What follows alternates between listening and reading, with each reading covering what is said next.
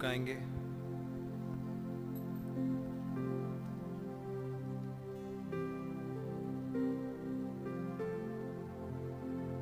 प्रार्थना करें। धन्यवाद देते हैं प्यारे खुदा, प्रभु यीशु मसीह, इस एक और प्यारे अवसर के लिए प्रभु जी, कि आपने प्रभु जी एक बार और हमें अपने पास आने का फजल दिया। फजल दिया कि हम आपके वचन के चौगर्द बैठ सकें, इकट्ठे हो सकें खुदा।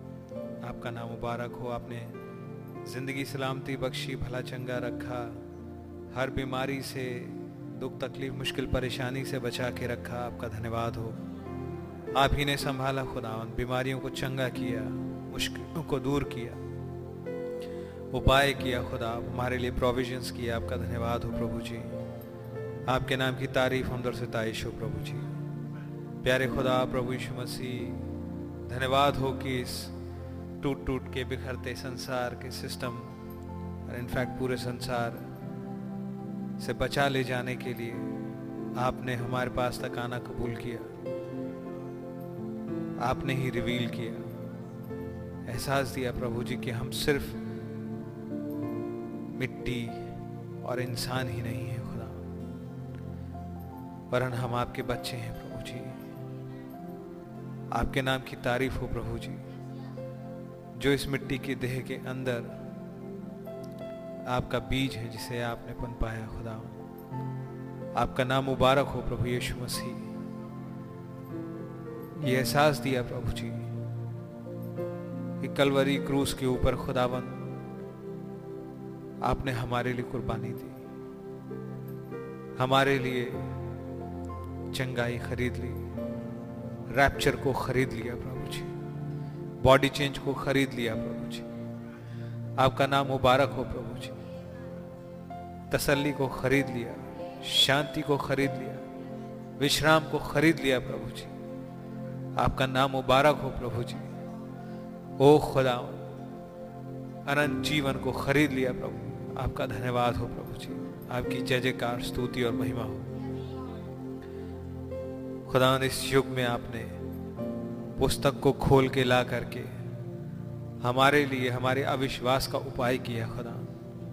आपका नाम मुबारक हो रिवील किया खुदा कि हम कोई हम हम ये नहीं हैं खुदावन जो 10, 20, 25, 50 साल पहले पैदा हुए खुदा जो शरीर की उम्र है प्रभु जी वरन हम बहुत आयु के हैं। वो आपका नाम मुबारक हो इससे पहले कि ये सारी सृष्टि भी पदार्थित हो पाती हम उससे पहले आपके हृदय में थे खुदा। आपका नाम मुबारक हो प्रभु जी। एंड वी नीड लॉर्ड कि हम इसके रियलाइजेशन में फुली ग्रो अप कर सकें प्रभु। ओ लॉर्ड आपका नेचर हम में पूरी तरीके से बढ़ सके खुदा। कि आपको हम पर ट्रस्ट हो सके प्रभु जी। ओ खुदावन, कि आप हम, हमें यूज़ कर सकें अपनी सेकेंड राइड में लॉर्ड मेरे प्रभु जी, ताकि आप सारी कायनात को पाप मुक्त करके बहाल कर सकें। इसमें हम आपके साथ हो सकें, आपकी टीम, आपके साथ प्रभु जी। आपका नाम मुबारक हो। प्लीज़ हमारा टेक चार्ज लीजिए लॉर्ड। मेरी दुआ है प्रभु जी, यदि कोई भाई, बहन, जो कोई भी इस पुलपिट से जुड़ा है, आज शाम प्रभु बीमारी के लिए, चंगाई के लिए दुआ कर रहा है, प्लीज़ आप उसे चंगा कर दीजिए। लॉर्ड जीसस जो एक कुछ लीडिंग गाइडेंस मांग रहा है प्रभु जी, आप उसके लिए मार्गदर्शक हो जाइए। और एक नया एवेन्यू खोल दीजिए खुदा आप, जहाँ उस भाई बहन के सवालों के जवाब मिल जाए। दिशा निर्देश आपसे मिल जाए प्रभु, क्योंकि आपकी बात फाइनल है प्रभु जी। जब आप कोई दिशा दिखाएँ, तब वो दिशा ही असली दिशा है प्रभु जी, जिस ओर चलना है, उस राह में फिर हार और शिकस्त नहीं होगी। प्रभु जी प्लीज़ मेरी दुआ है, खुदा आप हर एक हृदय जो आपके और करीब आना चाहता है प्लीज़ उसे अपने और करीब खींच ले। होने पाए खुदा कि हम में से हर एक के अंदर आपको एक एक यूनाइटिंग एक सिर रखने का स्थान मिल जाए और हम आपके साथ थॉरली मैरिड हो सकें खुदा यूनाइटेड आपके ही नाम को सारा स्तुति, महिमा मिले। प्लीज़ आज की शाम का ये प्रार्थना सभा का टेक चार्ज लीजिए, अपनी सिद्ध इच्छा को पूरा होने का फजल दीजिए। सारा आदर, स्तुति, महिमा आपको मिले। मेरी मदद कीजिए कि मैं अपने काम को आपके आत्मा के प्रभाव में कर सकूँ, आपकी अगुवाई में ठीक तरीके से। यीशु के नाम में। आई गीत निकालें, अट्ठावन। हिंदी की सॉन्ग बुक में से अट्ठावन नंबर का गीत। संसार का सबसे बड़ा वैद वो है हमारा यीशु। उनसे जो पाप में पड़े कैद, हैं प्यार से बोलते यीशु। हालेलुया। खुदा उनके नाम की तारीफ़ हो।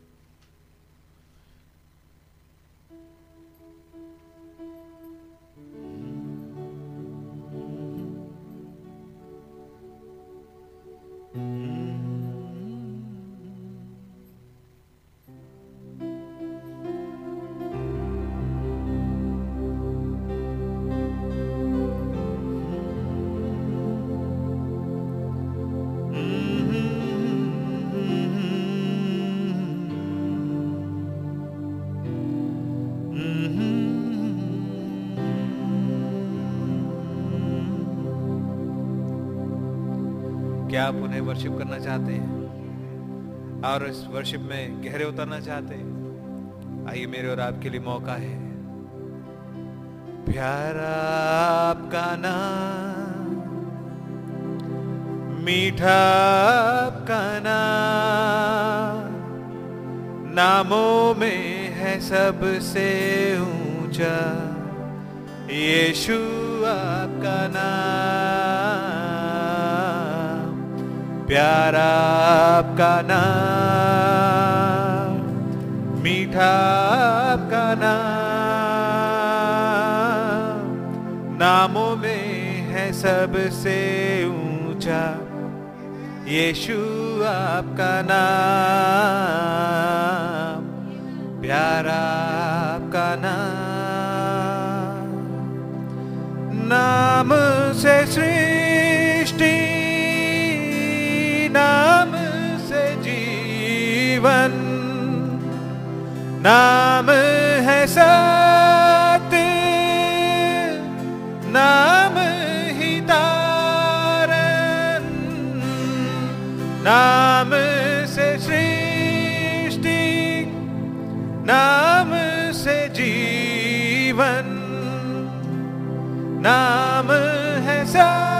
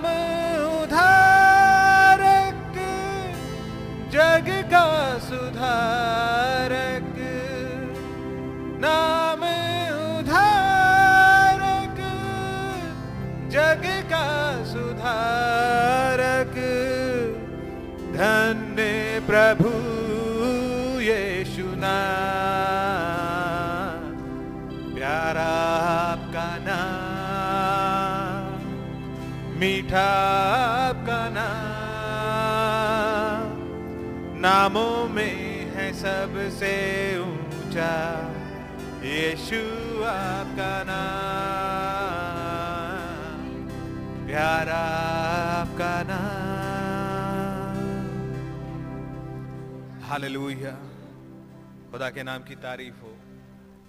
मैन आइए हम लोग खड़े हो जाएँगे। उसको उस गाएँगे only believe only believe all things are possible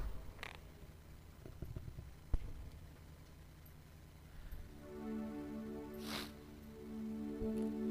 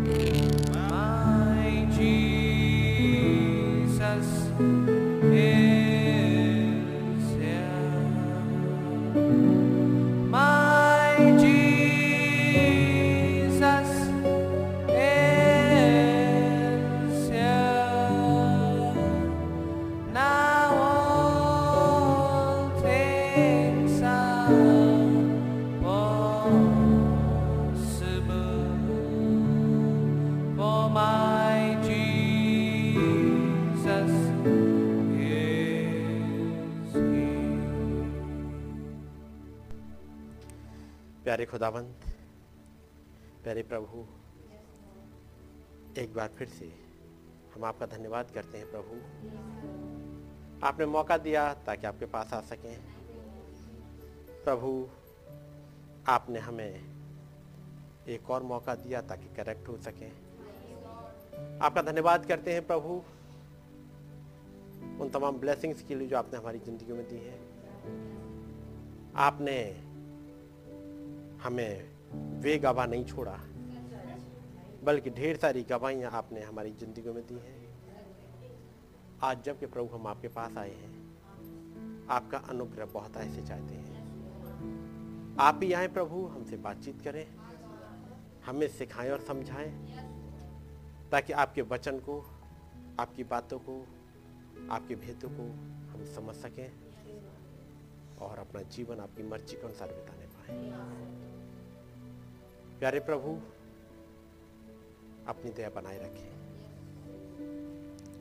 आज जबकि आपके पास आए हैं प्रभु, आपका रहम हम बहुत ऐसे चाहते हैं। वो प्रभु, अपनी बातें हमारी सोल में बैठा दीजिएगा।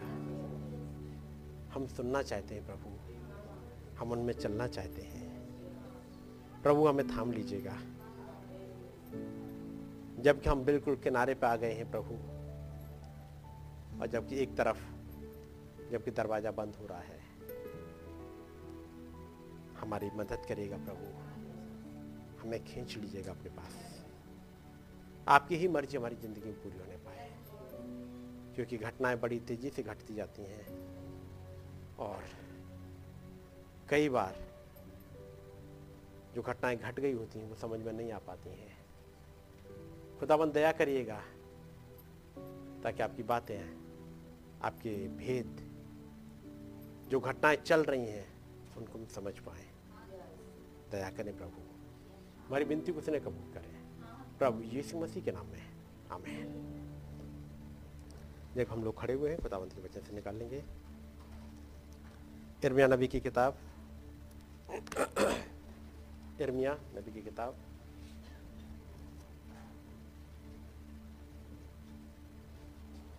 और उसका आठवां अध्याय। अठारहवीं आय से मैं पढ़ रहा हूँ। हाय हाय, इस शोक की दशा में मुझे शांति कहाँ से मिलेगी?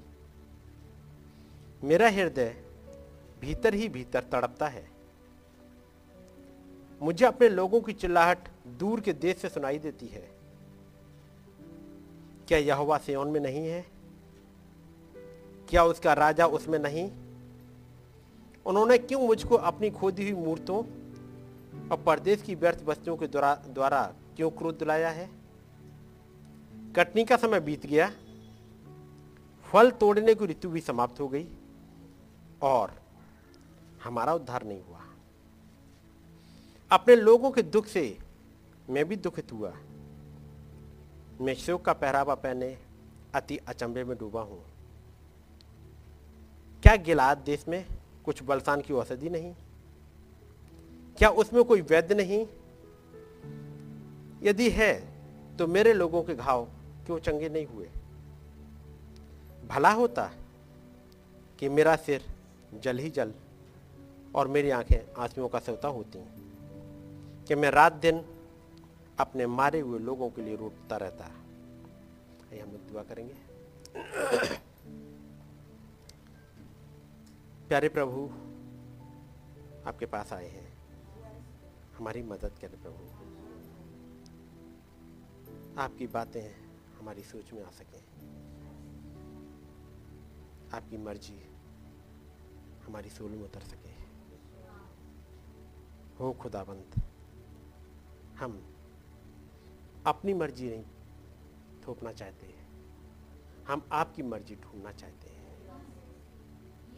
प्रभु हमें गाइड करें। प्रभु, हम यहाँ इसलिए नहीं आए हैं कि हम अपनी प्रार्थनाएँ रखें, अपनी मर्ज़ी के मुताबिक। बल्कि प्रभु, हम यहाँ आए हैं ताकि आपकी मर्ज़ी क्या है, हमारे लिए उसे समझ सके। खुदाबंद, दया करें। हमारी छोटी सी बुद्धि प्रभु, समझ नहीं पाती उन बातों को। जो हमें समझ लेना चाहिए। आप ही आइएगा प्रभु। हमें सिखाइएगा। हमें समझा दीजिएगा प्रभु, ताकि हम एक राइट एटीट्यूड में आ सकें और आप ही नाम को महिमा दे सकें। आपका नाम चलाल पाए। प्रभु यीशु मसीह के नाम में। सब लोग बैठ जाएँगे। खुदावंत का नाम मुबारक हो। कि खुदावंत ने दया करी। यहाँ पहुँचने का मौका दिया। एक बार फिर से अपने प्रभु के पास आ सके, अपने सृजनहार के पास, जिसने हमें ज़िंदा रखा। हमारा सृजनहार जिसने हमें पैदा किया, जिसने उद्धार के लिए हमारे नाम को आज कल नहीं, जगत की उत्पत्ति से पहले लिख लिया। और जब यदि पहले उसने नाम लिखा, यदि पहले उसने चुना तो काम भी फिर उसने सोचा होगा। मैं और आप जो कुछ सोच रहे होते हैं अपनी ज़िंदगी के लिए, हालात को देखते हुए, हमें ये चाहिए, हमें ये चाहिए, क्योंकि जिस वाले माहौल में हम रह रहे हैं, उसके अकॉर्डिंग सोच रहे हैं। यदि ये मिल जाता तो अच्छा था, वो मिल जाता तो बेटर होता। है कि नहीं? ये हम सोच रहे हैं आज। और कल जो आज सोच रहे वो कल मिल जाए तो फिर सोच बदल जाएगी ये और चाहिए। ऐसे होता तो और अच्छा होता। है यही करते रहते हैं। ये तो हमारी सोच है, जो हालात के अकॉर्डिंग टाइम के अकॉर्डिंग एज के अकॉर्डिंग बदलती जाती है। अभी जो छोटे छोटे बच्चे हैं, वो चाहते हैं थोड़े से जल्दी बड़े हो जाए। थोड़े से जो टीनेजर्स टाइप के आगे वो कहते हैं, कब पढ़ाई छूटेगी मेरी? वो कहते कब पढ़ाई छूटेगी? जिस दिन पढ़ाई छूट गई, उस दिन कम से कम पढ़ाई तो छूटी। हम्म। जो जॉब में आ गए और पचास के ऊपर पहुँच गए उससे कब नौकरी छूटेगी? कब फुर्सत पाएँगे जिम्मेदारियों से? और जो उससे भी ऊपर चले गए, सत्तर अस्सी के ऊपर, वो कह रहे, कब जान छूटेगी? सोच बदलती रहती है ना। लेकिन खुदाबंद ने हमारे लिए एक प्लान करके रखा। वो हमारे टाइम, हमारी एज, हमारे हालात के अकॉर्डिंग नहीं। उसकी प्लानिंग परफेक्ट है जो उसने सोच के रखी है। इसलिए जब भवन में आइएगा खुदाबंद के पास, या जब भी प्रभु के पास अपने घुटने टिकाइएगा तो पहली चीज़, खुदावंत की मर्ज़ी पूछेगा, अपनी मर्ज़ी मत थोपिएगा। बात समझ गया नहीं? उसके लिए, ताकि खुदावंत अपनी मर्ज़ी बताएँ, आपको थोड़ा सा वेट करना पड़ेगा। और, आपने पढ़ा होगा, जो आपके पास सुपर नेचुरल पार्ट वन है, वॉल्यूम वन है, उस वाले में आपने पढ़ा होगा। भाई ब्रनम जब कहते हैं, उनके पास जो एक प्रचारक है, मिस्टर जॉन रायन, नाम सुना है ना? जॉन रायन ही है जहाँ तक मैं सोचता हूँ, उन, अब वो आए हुए हैं भाई ब्रानम के पास में। और भाई ब्रानम अपने बारे में बताते हैं कैसे वो छोटे थे, दर्शन देखा था। कैसे उन्होंने वो दर्शन देखे थे 1933 में जो कि सात दर्शन जो आए थे। और फिर वो बताते हैं कैसे वो एक घटना वैसे ही घट गई कि मुसलिन ने इथियोपिया पर अटैक किया है और वैसे ही घटा है। और वो आदमी जब सुन रहा था, अचानक से वो अपना से उठता है। और भाई ब्रानम जहाँ बैठे हुए उस कुर्सी के पीछे आते हैं। और फिर बात करते हैं। कह रहे तुम्हें बड़ा अलर्ट होना चाहिए इन चीज़ों को देखने के लिए।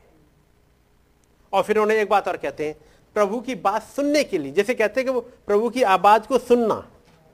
याद होगा, मैंने पढ़ा था उस शिष्य को कि प्रभु की आवाज़ को सुनना। इंपॉर्टेंट वो नहीं कि आप प्रेयर में क्या कह के आ गए, बल्कि इंपॉर्टेंट वो है जो प्रभु ने आपसे कहा। जब आप कहेंगे तो आप बोलते रहेंगे। और प्रभु सुन रहे हैं। लेकिन जब मौका आ जाए, जब प्रभु कहे तो आपको बिल्कुल शांत होना पड़ेगा, ताकि चुपचाप बैठ के आप सुन पाओ कि खुदाबंद क्या कहना चाहते हैं। हम अपनी तो कह के आ गए, प्रभु भी तो कुछ कहना चाहते हैं। यहाँ पर एक नबी है, जिसके बारे में हम पढ़ रहे हैं, और नबी का नाम है इर्मिया पहले अध्याय पढ़ोगे, जिसके लिए खुदावंत कहते हैं इर्मिया से हे इर्मिया मैंने तुझे माँ के गर्भ से चुन लिया है। पढ़ा है आप लोगों ने? कितनों ने पढ़ा है सबने पढ़ा है शायद पहला अध्याय में ही होगा। पहला अध्याय। और उसकी चौथी आयत। हम्म। तब यहोवा का यह वचन मेरे पास पहुँचा। हम्म। गर्भ में रचने से पहले ही मैंने तुझ पर चित लगाया हम्म। और उत्पन्न होने से पहले ही मैंने तेरा अभिषेक किया। हम्म। मैंने तुझे जातियों का भुजदोक्ता ठहराया। इसे केवल एक जाति के लिए नहीं बल्कि जातियों का भविष्यवक्ता ठहराया और पैदा होने से पहले ही गर्भ में रचने से पहले ही मैंने तुझ पर चित लगा लिया और उत्पन्न होने से पहले ही मैंने तुझे अभिषेक कर दिया। इर्मिया के ऊपर बात लागू होती है जोंदा बैप्टिस्ट के ऊपर यही बात लागू होती है। क्योंकि इससे पहले के यूना बपतिस्मा देने वाला पैदा हो, वो पवित्र आत्मा से भर गया था। यहाँ पर एक नबी है जो उन्नीस सौ नौ में पैदा होता है। जब बच्चा जैसे ही पैदा हुआ है, वो पिलर ऑफ़ फायर वहाँ आ गया ताकि विज़िट करने, उसे एक अनोइंटिंग देने। और जब उससे कहा, मैंने तुझे जातियों का भविष्यवक्ता ठहराया, तब मैंने कहा, हाय प्रभु यहोवा, देख तो बोलना ही नहीं जानता। एक था जिसने कहा मैं तो हाँ, मैं तो तुतला हूँ मैं भद्दा हूँ। एक कह रहा है मैं लड़का ही हूँ। एक कहेगा मैं तो सेवेंथ ग्रेड पास हूँ मैं तो बोलना ही नहीं जानता हूँ। परंतु योवा ने मुझसे कहा मत कह कि मैं लड़का हूँ क्योंकि जिस किसी के पास मैं तुझे भेजूं वहाँ तू जाएगा और जो कुछ मैं तुझे आज्ञा दूँ वही तू कहेगा। और जब भी कहेगा, वो दस से द लॉर्ड होगा। तू उनके मुख को देकर मत डर, क्योंकि तुझे छुड़ाने के लिए मैं तेरे साथ हूँ। यहोवा की यही वाणी है, तब यहोवा ने हाथ बढ़ाकर मेरे मुँह को छुआ और यहोवा ने मुझसे कहा, देख, क्या करा यहोवा ने? तब यहोवा ने हाथ बढ़ाकर मेरे मुँह को छुआ। उसका मतलब एक हाथ आया है। कोई ये बात हवा में नहीं हो रही? बल्कि एक हाथ बड़ा है। हाथ बड़ा और उस हाथ ने क्या कहा? देख, तब यहोवा ने हाथ बढ़ाकर मेरे मुँह को छुआ और यहोवा ने मुझसे कहा, देख, मैंने अपने वचन तेरे मुँह में डाल दिए हैं। ये हाथ बड़ा, ये हाथ कर क्या रहा है? कुछ वचनों को खिला रहा है। मैंने इन वचनों को तेरे मुँह में डाल दिया है। एक किताब थमा रहा है। इस इर्मिया को। एक किताब, मैंने ये किताब तेरे मुँह में डाल दी, ये वचन तेरे मुँह में डाल दिए। सुन, मैंने आज के दिन तुझे जातियों और राज्यों पर अधिकारी ठहराया है। किस बात के लिए? उन्हें गिराने और ढा देने के लिए। तो इसका मैसेज क्या होगा? इसका मैसेज होगा जजमेंट। ये गिरा देगा। ये राज्यों को गिरा देगा। ये प्रचार करेगा जगह टूट टूट कर बिखर रहा है तो जगह टूटने लगेगा। उन्हें गिराने और ढा देने के लिए नाश करने और काट डालने डालने डा, काट डालने के लिए। यदि वो कहेगा हे लॉस एंजल्स हे कफरनाउम हे कफरनाउम हे लॉस एंजल्स यदि वो बोलेगा तो वैसा होगा। या उन्हें बनाने और रोकने के लिए। कुछ ही दिन के लिए उसका मैसेज बनाने और रोकने के लिए होगा। ताकि वो रोपे जा सके ताकि वो आगे बढ़े ताकि एक फ़सल तैयार हो सके। और एक है जिनके लिए वो उन्हें गिराने और ढा देने के लिए है। ग्यारहवीं से वही पढ़ना। यहोवा का यह वचन मेरे पास पहुँचा। हे। इर्मिया तुझे क्या दिखाई पड़ता है? हम्म, मैंने कहा मुझे बादाम की एक टहनी दिखाई पड़ती है। हम्म, तब यहोवा ने मुझसे कहा तुझे ठीक दिखाई पड़ता है हम्म। क्योंकि मैं अपने वचन को पूरा करने के लिए जागृत हूँ। क्या दिखाई पड़ता है? मुझे बादाम की एक टहनी दिखाई पड़ती है। है नी ये बादाम की टहनी क्या होती है?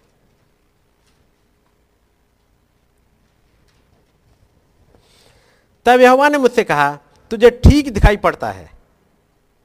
क्योंकि मैं अपने वचन को पूरा करने के लिए जागृत हूँ। आगे पढ़ लो।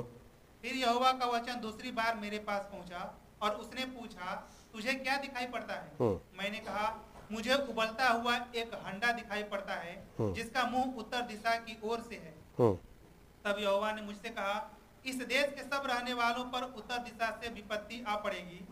यहोवा की यह वाणी है मैं उत्तर दिशा के राज्यों और कुलों को बुलाऊँगा। अब एक विपत्ति आने वाली है। नॉर्थ साइड से। ठीक है नहीं? अभी एरिया बात कर रहे हैं। और ये फ़िज़िकल तौर पर देखोगे तो नबूकदनेस्सर आ रहा है, बेबीलोन से, इस इसराइल पर। नॉर्थ साइड से आएगा और इनको बाँध करके लेके जाएगा। मैं अब उस हिस्से पर नहीं जा रहा, वापस आता हूँ आठवें अध्याय में।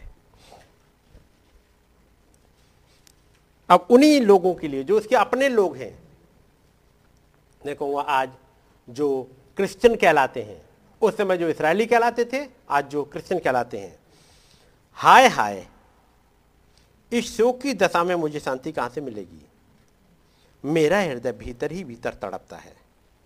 ये जो नबी है, इसका हृदय भीतर ही भीतर क्यों तड़प रहा है? कुछ बात तो होगी। कुछ दर्शन दिख रहा है, और क्या दिख रहा है? उसके अपने लोगों के हालात। प्रचार पर प्रचार वो करता जा रहा है। और कोई फ़र्क पड़ नहीं रहा है लोगों पे। हाय हाय, इस शोक की दशा में मुझे शांति कहाँ से मिलेगी? मेरा हृदय भीतर ही भीतर तड़पता है। एक नबी है जो कुछ सिखा रहा है लोगों को।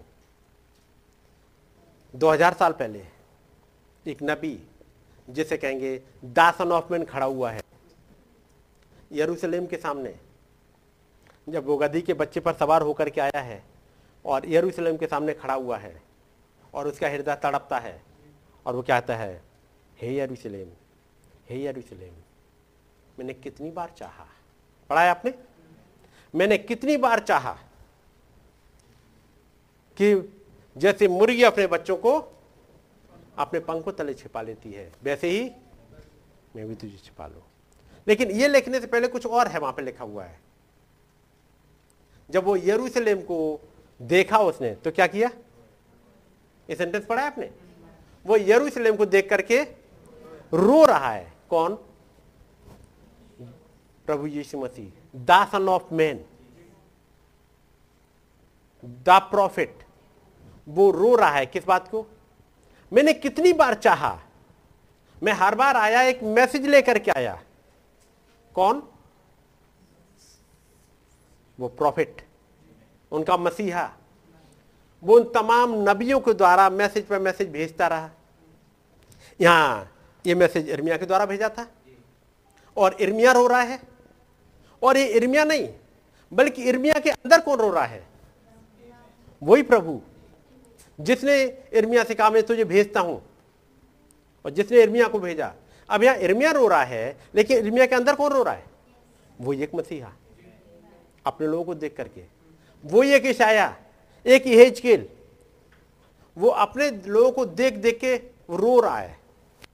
मैंने कितनी बार चाहा, एक बार नहीं, बल्कि कितनी बार चाहा, जब वहाँ पर खड़ा हुआ है एक प्रॉफिट जिसका नाम नोहा है, जब जिस दिन वो अपने आप को लेके जा रहा होगा, अपने परिवार के साथ, जब खुदाबंद ने कहा कि, नू तू अपने घराने समेत जहाज़ में आ जा। जिस दिन वो केवल अपने पर, अपने परिवार को केवल आठ लोग हैं कुल मिला के जिनको लेकर के अंदर जाएगा और दरवाजे का बंद होना देखेगा जब जा रहा होगा तो क्या कह रहा होगा? बाय बाय दुखी होता हुआ जा रहा होगा। क्योंकि जिनका चेहरा मैं आज देख रहा हूँ इनके चेहरे में फिर कभी नहीं देखूँगा। कभी नहीं। मतलब वहाँ भी नहीं दिखेंगे अब ये। गए। जगह जगह अलग हो गई। उनकी जगह अलग हो गई, हमारी जगह अलग हो गई। क्योंकि इन्होंने उस वचन को रिजेक्ट कर दिया। जो वचन आया था नूह के द्वारा, रिजेक्ट कर दिया और वहाँ से उनकी जगह अलग हो गई। दुनिया में रहते हुए फ़िज़िकल तौर पर जगह अलग हो गई नू जहाज़ में चला गया और वो लोग ज़मीन पर रह गए। थोड़े दिनों के बाद वहाँ से खत्म हो गए। लेकिन जब यहाँ से चले गए, उसके बाद भी जगह अलग है। जिनको छोड़ रहा है वो है कौन? उसके अपने भाई। क्योंकि लिखा हुआ है कि मथु से ले, का बेटा लेमेक लेमेक के और भी बेटे बेटियाँ हुई। पढ़ा है आपने? लेमेक के और भी बेटे बेटियाँ उत्पन्न हुए। तो इसका मतलब सबसे बड़ा है नू, उसके बाद बाकी और भाई बहन भी है। सगे भाइयों को छोड़ रहा है वो। सगी बहनों को छोड़ेगा। सगे भतीजे भतीजों को वो छोड़ रहा है, अपने रिश्तेदारों को छोड़ रहा है, और वो अब जा रहा है।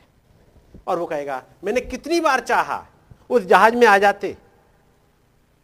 वहाँ पर इन जानवरों को जगह मिल गई, हाथी को मिल गई जगह, शेरों को मिल गई, जिनका नेचर अजीब था, भेड़ियों को, उनको जगह तक मिल गई।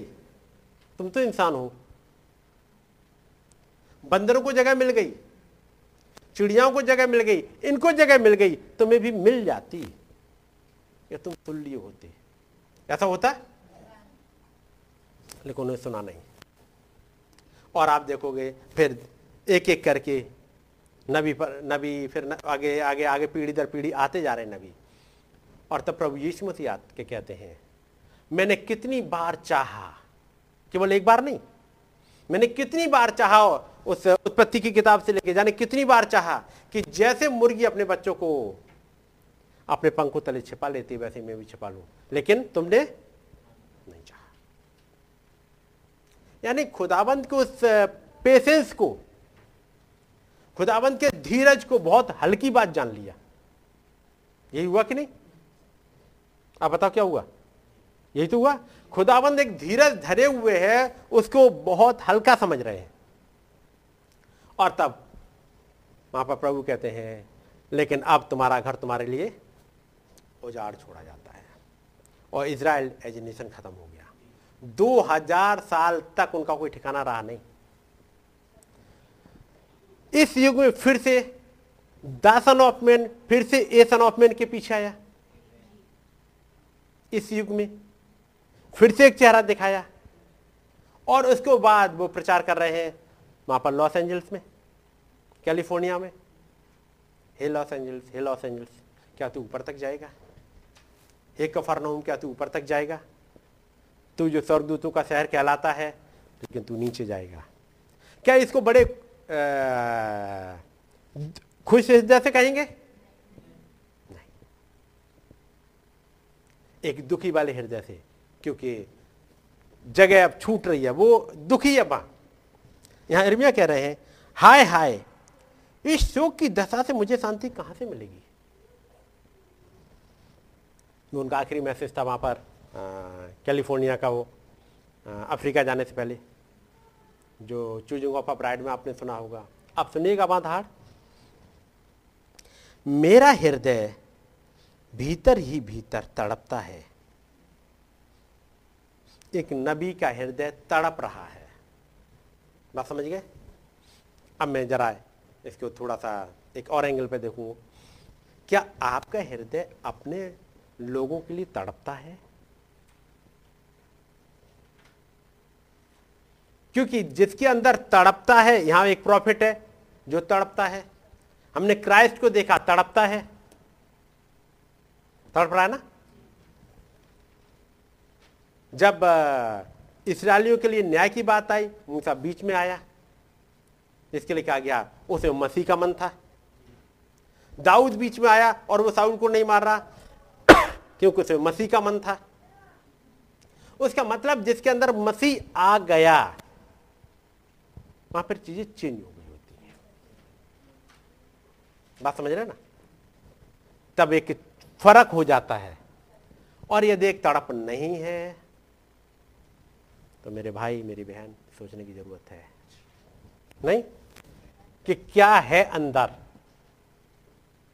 क्या मसीह का मन आया या अभी नहीं आया? मुझे अपने लोगों की चिल्लाहट दूर के देश से सुनाई देती है। यहाँ पर एक प्रॉफिट है। उसे एक आवाज़ सुनाई दे रही। कहाँ से? एक दूर के देश से। क्यों? क्योंकि लोग बंधुआई में जा चुके हैं। गुलामी में जा चुके इस इर्मिया के इर्मिया छूट गया है, लेकिन कुछ लोग बंधुआई में जा चुके नबू के नेसर आया, कुछ को बाँध के ले गया। और कुछ को लेके जाएगा। मुझे अपने लोगों की चिल्लाहट दूर के देश से सुनाई देती है। तब एक सवाल है, क्या यहोवा सियोन में नहीं है? क्या उसका राजा उसमें नहीं? उन्होंने क्यों मुझको अपनी खुदी हुई मूर्तें और परदेश की व्यर्थ वस्तुओं के द्वारा क्यों क्रोध दिलाया है? कारण क्या है? उन्होंने अपनी मूर्तें खोद ली उन्होंने अपने हौद बना लिए। उन्होंने अपनी डिनोमिनेशन बना ली। मैं denomination C N I Methodist Baptist के बारे में नहीं बात कर रहा। मैं बात कर रहा हूँ, लोगों ने अपनी बना ली। अपना एक दायरा बना लिया। याद रखिएगा खुदा इंसान नहीं। खुदा खुदा है। और एक खुदाई सोचाएगी तो चीज़ें फ़र्क होंगी। खुदाई सोच आती है तो चीज़ें फ़र्क हो जाती हैं। कटनी का समय बीत गया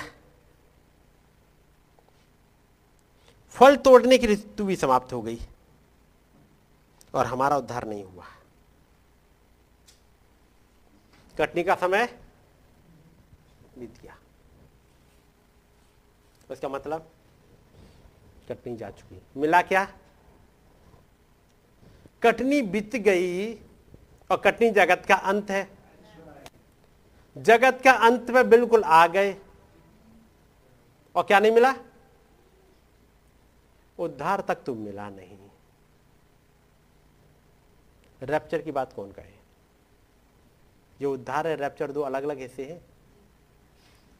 एक झुंड है जैसे उद्धार तो मिलेगा रैप्चर नहीं। लेकिन एक झुंड है जैसे रैप्चर मिला, वो तो पहले ही चला गया। यहाँ तो कटनी बीत गई और फल तोड़ने की ऋतु भी समाप्त हो गई। क्या मिला? कुछ नहीं मिला। कारण है क्यों? एक क्यों लगा हुआ है?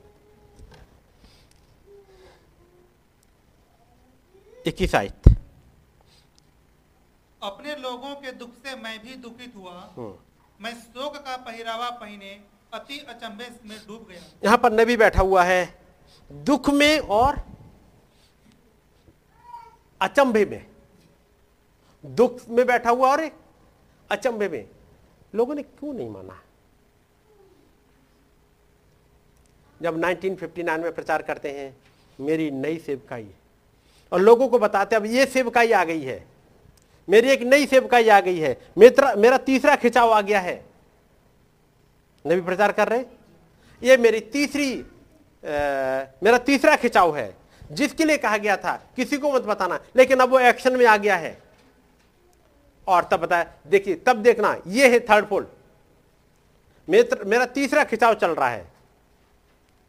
पहला खिंचाव बिल्कुल सही काम किया उसने। दूसरा खिंचाव कभी फेल नहीं हुआ। तो तीसरा खिंचाव कभी फेल होगा? नहीं होगा। और तीसरा खिंचाव एक्शन में आया, नबी एक मैसेज लेके आए, मेरी नई सेवकाई और तब कहते, प्रभु, क्या ये मेरी वो सेवकाई है जिसके लिए आपने वायदा किया था? और तब आप पढ़िएगा, मेरी नई सेवकाई में। और तब खुदाबंद ने कहा हाँ मैं तुम्हारी सेवकाई को कंफर्म कर रहा हूँ। आप पढ़िएगा, मिलेगा आपको, जो पंद्रह नवंबर का मैसेज है? मैं तुम्हारी सेवकाई को कंफर्म कर रहा हूँ। और तब उस वाले कंफर्मेशन के साथ जब सिस्टर हेटी राइट के बच्चों का उद्धार हो गया है, जब पंद्रह नवंबर को उन्होंने ये प्रचार कर दिया और उसी एक जोश में भरे हुए वो पहुँच रहे हैं सेनोसे में। और जहाँ लोगों से कह रहे हैं, इस पहाड़ से बोल। फिर आगे कह रहे हैं जेहवा ऑफ़ मरेक्ल्स क्या आप गिन सकते हैं योवा ने कितने मेरेकल किए थे? कौन कौन से मेरेकिल आपको याद आ सकते हैं? यदि आप अपनी डायरी पर लिखना चाहें मेरेकिल्स यहोवा ने अचंबे के काम जो जो किए तो कितनी डायरी भर जाएगी? जी? मैं बाइबल की बात करूँ बाइबल में कितने मेरेकिल किए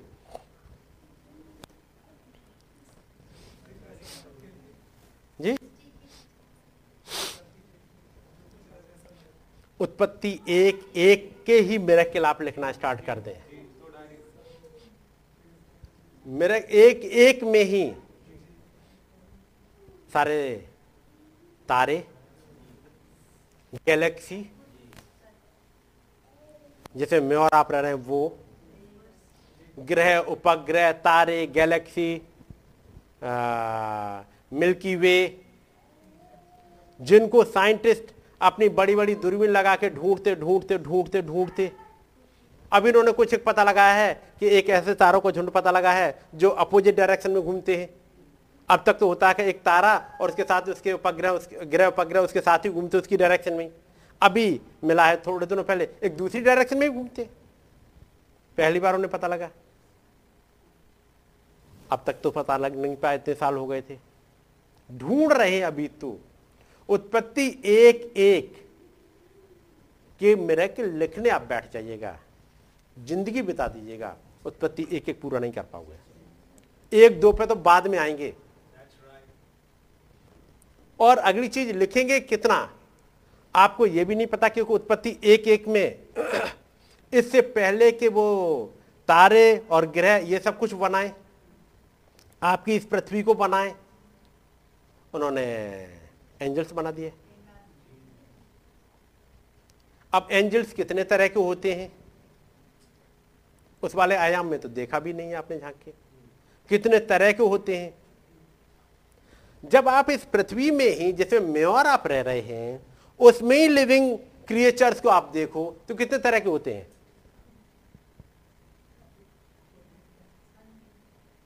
लाखों तरीके के तो होते हैं। हिंदू मैथोलॉजी में कहते हैं, चौरासी लाख तरह के। ये चौरासी लाख तरह के यहाँ होते हैं। उस वाले में कितने तरह के होते होंगे? उस वाले डायमेंशन में। एंजल्स कितने तरह के होते होंगे? अब यहीं पर चिड़ियाएँ ले ले, मान लो। तो चिड़िया कितने तरह की होती हैं? एक तरह की चिड़िया होती है? जी? चिड़ियाएँ ही इतनी तरह की होती हैं। कभी आप चिड़ियाघर में चले जाओ तो आपको कुछ कुछ चिड़ियाँ देखी जाएँगी। और चूँकि मैंने कानपुर में भी चिड़ियाघर देखा, लखनऊ का भी देखा, और कलकत्ता का भी देखा, और दो तीन जगह और देखा, लेकिन इस बार जब लास्ट ईयर गए थे लास्ट ईयर ने बिफोर लास्ट ईयर जब बैंकॉक में, वहाँ तो वो चिड़िया देखी जो कहीं देखी नहीं थी। चिड़िया ही बात कर रहे तो जब चिड़िया तक का तो पता नहीं। चिड़िया की टाइप नहीं पता, जानवरों की टाइप मछलियों की टाइप तो एंजल्स की टाइप कितनी होगी? अभी दो तीन जानते हैं।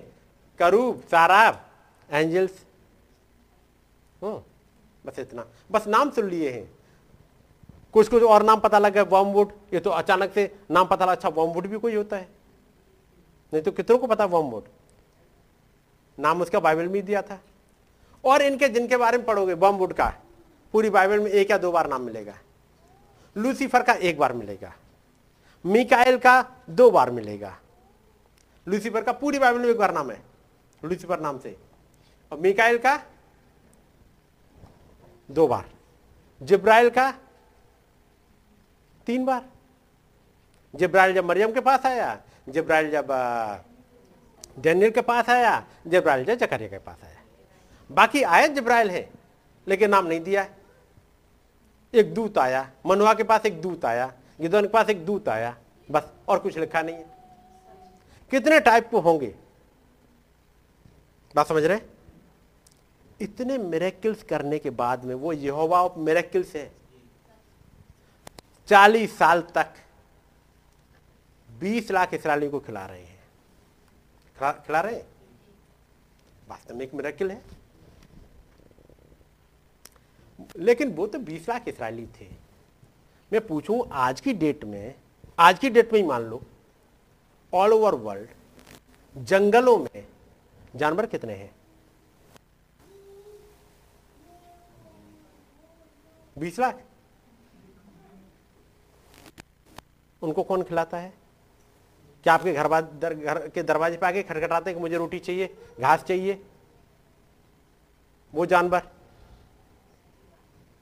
कितने होंगे वो? हमने तो 20 लाख इसराइलियों को 40 साल गिना है। यदि आप चले जाओ तो 6000 साल तो ये हो गए। इन 6000 सालों में उन जानवरों को कौन खिला रहा है? डेली, भर पेट। जिसको मीट चाहिए, उसका पेट मीट से भरता है। जिसको घास चाहिए, उसके लिए घास उगाते हैं प्रभु। जिन्हें फल चाहिए, उनके लिए फल उगाते हैं। नहीं? फिर चिड़िया कितनी होंगी? मैं केवल एक सोचने के लिए बता रहा हूँ कि आप सोचो मेरेकल्स को। चिड़िया कितनी होंगी? क्या कोई भी चिड़िया भूखे पेट सोती है? नहीं सो रही। कोई जानवर भूखे पेट नहीं सो रहा। कोई मछली नहीं सो रही। सबको खाना मिल रहा है। कौन खिला रहा है? क्या मेरे और आपके पास? हाँ हमारे आपके पास, यदि कहीं दो चार दिन के लिए कोई आ जाए तो दो चार दिन के बाद फिर वो बोझ होने लगेगा। लेकिन उस खुदावंत के ऊपर कोई बोझ नहीं होता। एक और चीज़ है ना खुदावंत के साथ। उसने क्या कर दिया आपके लिए, उसका वखान नहीं करता। उसने कर दिया तो कर दिया। वो नहीं कहता, मैंने ये करा, मैंने ये करा, मैंने ये करा, मैंने ये करा। ये कहते सुबह सुबह उठ के, देखो, मैंने तुम्हारे लिए आज ऑक्सीजन बनाई है। और आज मैंने तुम्हारे लिए देखो पानी बनाया है। ये कहते हैं सुबह सुबह उठ के। ये कौन कहता है? इंसान। मैंने देखो तुम्हारे लिए ये किया, तुम्हारे लिए ये किया और ये किया। ये गिनाता जाएगा, पूछो, जो कराना वो सुई को नोक के बराबर भी नहीं है। जो अगले ने किया। बात समझ रहे ना लेकिन क्या गिना रहे? मैंने ये किया ये किया ये किया ये किया। समझ रहे हैं ना?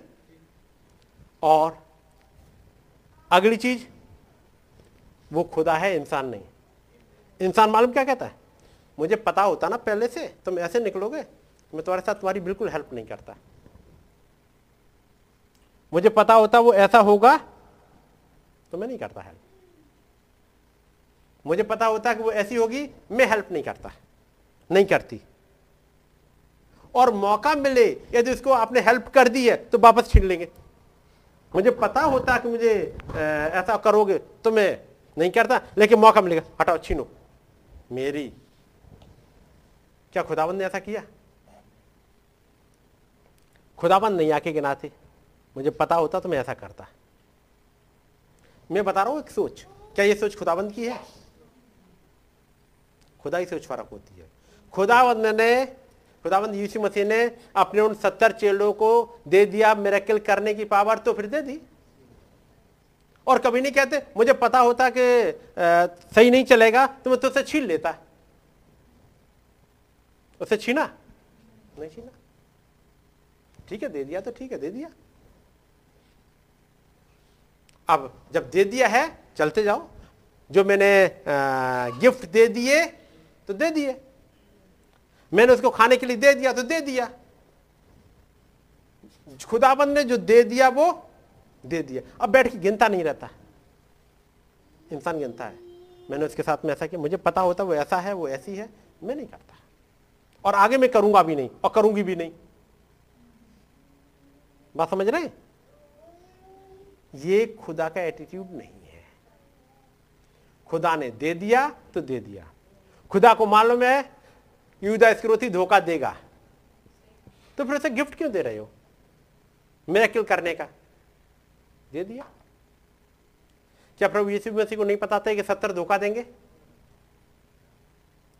क्या प्रभु को नहीं पता था कि कोरा दातान मूसा के खिलाफ खड़े होंगे? पता है, दे दिया तो दे दिया। और वापस लौटाया क्या? नहीं लौटाया। तो हमारे एटीट्यूड क्यों फिर चेंज है क्योंकि मसीह नहीं आया।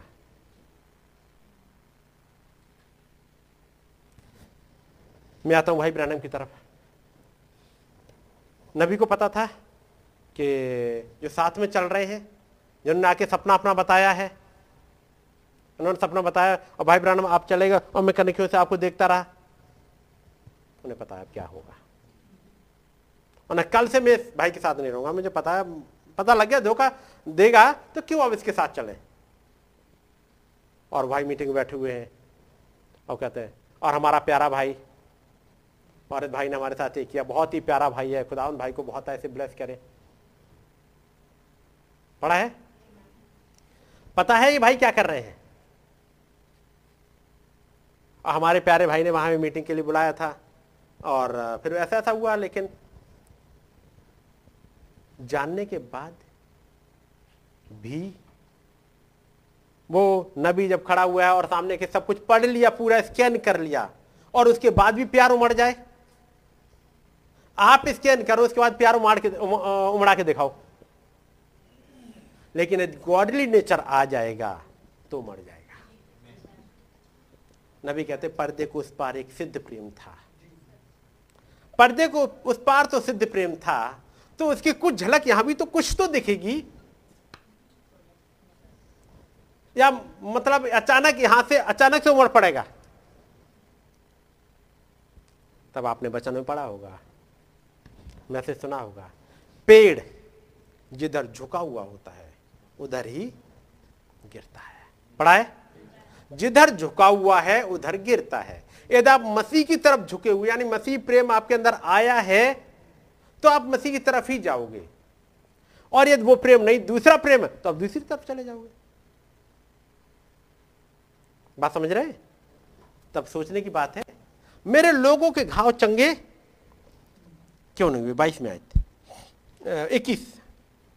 अपने लोगों के दुख से मैं भी दुखित हुआ। हाँ। मैं शोक का पहरावा पहने अति अचंभे में डूबा हूँ। यहाँ पर एक नबी है, वो दुखी है। और जिनसे वास्तव में दुखी होना चाहिए, वो खिल्ली उड़ा रहे हैं। नू, देख रहा है कि अब ये खत्म हो जाएँगे, क्योंकि प्रलय आ रही है। एक इनकी बर्बादी आ रही है बस। ये नू को पता है अब कि अब ये गए, और वो दुखी है। वो दुखी का पहरावा पहने हैं। और वो बड़ा अचंभित है कि इनकी समझ में क्यों नहीं आ रहा। मैंने कैसे समझाऊं कि समझ जाए कि एक जल प्रलय आ रही है एक बर्बादी आ रही है। एक कोई मैसेज में पढ़ रहा था वहाँ था आ, शायद मिल जाए मैं देखता हूँ।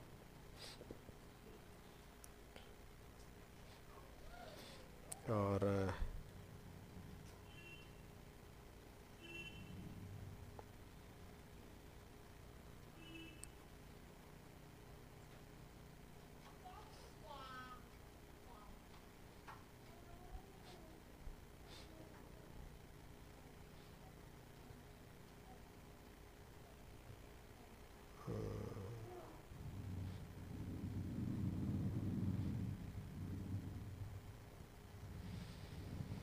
ये ढूंढना मैं पढ़ दे रहा हूँ। Brethren it is later than you think Sodom and Gomorrah little knew that night that they we are living their last hour little did Egypt know that the death angel that had been predicted to come would come that night. मिला little did Pearl hour realise that raid that took place we are weighed in the balance and found wanting we are near the end time मिला इसको बंद कर रहा हूँ। और थोड़ा सा नीचे करना। और बता देना कौन सा वाला है?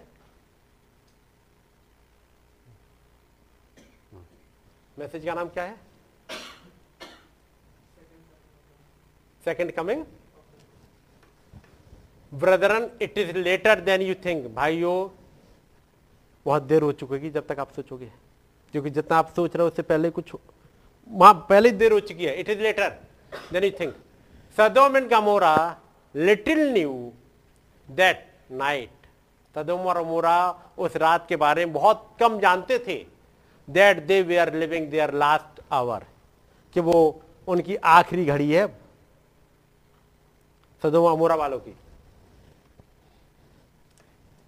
Little did Egypt know that the death angel that had been predicted to come would come that night. उन्हें बहुत कम, जो मिस्र के लोग थे, उन्हें बहुत कम पता था कि वो मौत का फरिश्ता जिसके बारे में बात करी गई है। वो उस रात गुजर जाएगा। पर्ल हावर का अटैक उस दिन हो जाएगा। यानी बहुत देर हो चुकी होगी। जब यीशु मसीह जब यरूशलेम के पास आए हैं और कहते आके वहाँ रो रहे हैं और कह रहे हैं, हे यरूशलेम हे यरूशलेम, मैंने कितनी बार चाहा। पढ़ा है? लेकिन अभी तो कुछ दिख नहीं रहा। आप ऐसे ही कह रहे हो, आप ही रो रहे होगे फालतू में। फिर वो कहते हैं, लेकिन अब तुम्हारा घर तुम्हारे लिए उजाड़ छोड़ा जाता है। अब बहुत देर हो चुकी है जितना तुम सोचो उससे कहीं ज़्यादा देर हो चुकी है अब तुम्हारा घर तुम्हारे लिए उजाड़ छोड़ा जाता है। क्योंकि एक हफ़्ते का टाइम आएगा ये मसीहा जो ज़मीन पे है ये चला जाएगा। पर देखो उस पर बात समझ रहे? यहाँ पर एक नबी है इक्कीस आयत। अपने लोगों के दुख से मैं भी दुखित हुआ। हम्म, मैं शोक का पहरावा पहने अति अचंभे में डूबा हूँ। हाँ कारण? पढ़ो। क्या गिलाद देश में कुछ बलसान की औषधि नहीं? हम्म। क्या उसमें कोई वैध नहीं? हम्म। यदि है तो मेरे लोगों के घाव क्यों चंगे नहीं हुए? अब नबी का एक सवाल है मेरे लोगों के घाव चंगे क्यों नहीं हुए? इनके चंगे हो जाने चाहिए थे। घाव चंगे होने का मतलब इनको एक तसल्ली मिल जानी चाहिए थी। इन्हें उद्धार मिल जाना चाहिए था। इनके जीवन में पवित्र आत्मा आ जाना चाहिए था। इनकी कड़वाहट निकल गई होती, निकल जानी चाहिए थी। ये कड़वाहट क्यों नहीं निकली? एक सवाल है। घाव चंगे नहीं हुए, और यदि घाव चंगे ना हो तो कहाँ जाएँगे ये? क्योंकि नबी बोल रहे हैं वहाँ पर इर्मिया नबी बोल रहे हैं, मुझे दूर देश से अपने लोगों की चिल्लाहट सुनाई पड़ रही है। ये जा रहे हैं अब। उनका टाइम हो गया। मुझे चिल्लाहट सुनाई पड़ रही है और इन पर कुछ फ़र्क ही नहीं है। तब वो कह रहा है, मैं बड़े अचंभे से बैठा हूँ कि क्यों नहीं हो, समझ पा रहे हैं चीज़ों को? मेरे लोगों के घाव चंगे क्यों नहीं हुए? मेरे लोगों को उद्धार क्यों नहीं मिला? मेरे लोगों का नेचर क्यों नहीं बदला? मेरे लोगों का एटीट्यूड क्यों नहीं बदल रहा? कुछ बात तो है। बात समझ रहे? क्यों उनके अंदर ललक नहीं उठ रही मैसेज पढ़ने की? क्यों नहीं ललक उठ रही मैसेज सुनने की? क्यों नहीं उठ रही दुआएँ करने की? क्यों उनके घाव चंगे नहीं हो रहे? क्यों उनका नेचर नहीं बदल रहा? क्यों ये सिंसियर नहीं हो रहे? कुछ वजह तो है। एक मैसेज है जिसको मैं पढ़ रहा हूँ। ये मैसेज है, जिसका नाम है, मसीह अपने ही वचन में प्रकट हुआ है। हम्म। जब नबी वहाँ पर आए हुए हैं जफरसन विले में, ये 1965 का मैसेज है। और कह रहा है, मैंने नहीं सोचा था कि आज यहाँ पर मैं मीटिंग लूँगा, क्योंकि उन्हें वापस जाना था। लेकिन फिर भाई नेबल ने बोल दिया कि भाई, आप प्रचार करिएगा तो वहाँ पर प्रचार कर रहे हैं तो कहते हैं कि मैं पहले से अनाउंस नहीं कर पाया लोगों के लिए तो फिर आज का ये समय है जबकि लोग अपने अपने घरों से ही सुनेंगे, क्योंकि पहले से अनाउंस नहीं किया अनाउंस किया होता तो लोग आ जाते हैं। हम्म। और यहाँ पर वो दुआ कर रहे हैं दो तीन लोगों के लिए, और वो कहते हैं कि भाई कॉलिंग्स के लिए वो प्रार्थना कर रहे हैं। देन पैरा नंबर नाइन में हम भाई जैक्सन के अनमोल पिता के लिए प्रार्थना करते हैं, जो इस समय पर मृत्यु के निकट पड़ा हुआ है, और वे जूनियर जैक्सन जैसे भले लड़कियों को जगत में लाए हैं। आप सुन रहे हैं ना? और वो प्रेयर कर रहे हैं वे जूनियर जैक्सन जैसे भले लड़कियों को जगत में लाए हैं। मैं प्रार्थना करता हूँ कि प्यारे प्रभु आप उसे चंगा करें। और ऐसा ही वो प्रार्थना करते हुए आगे बढ़ रहे हैं। और तब कहते हैं, मैंने नहीं सोचा था कि सुबह को आराम करने हेतु मैं हुई पहले वाले स्थान पर आऊँगा। जहाँ में गत रविवार को था। और इसके बाद जब मैंने इसकी पुनः घोषणा की तो मैं यहाँ पर आया। भाई नेवल चाहते थे कि मैं बोलूँ और हमने इसे आज ही उद्घोषित किया। और इसके विषय में देश भर में चारों ओर के लोगों को सूचित नहीं किया गया है।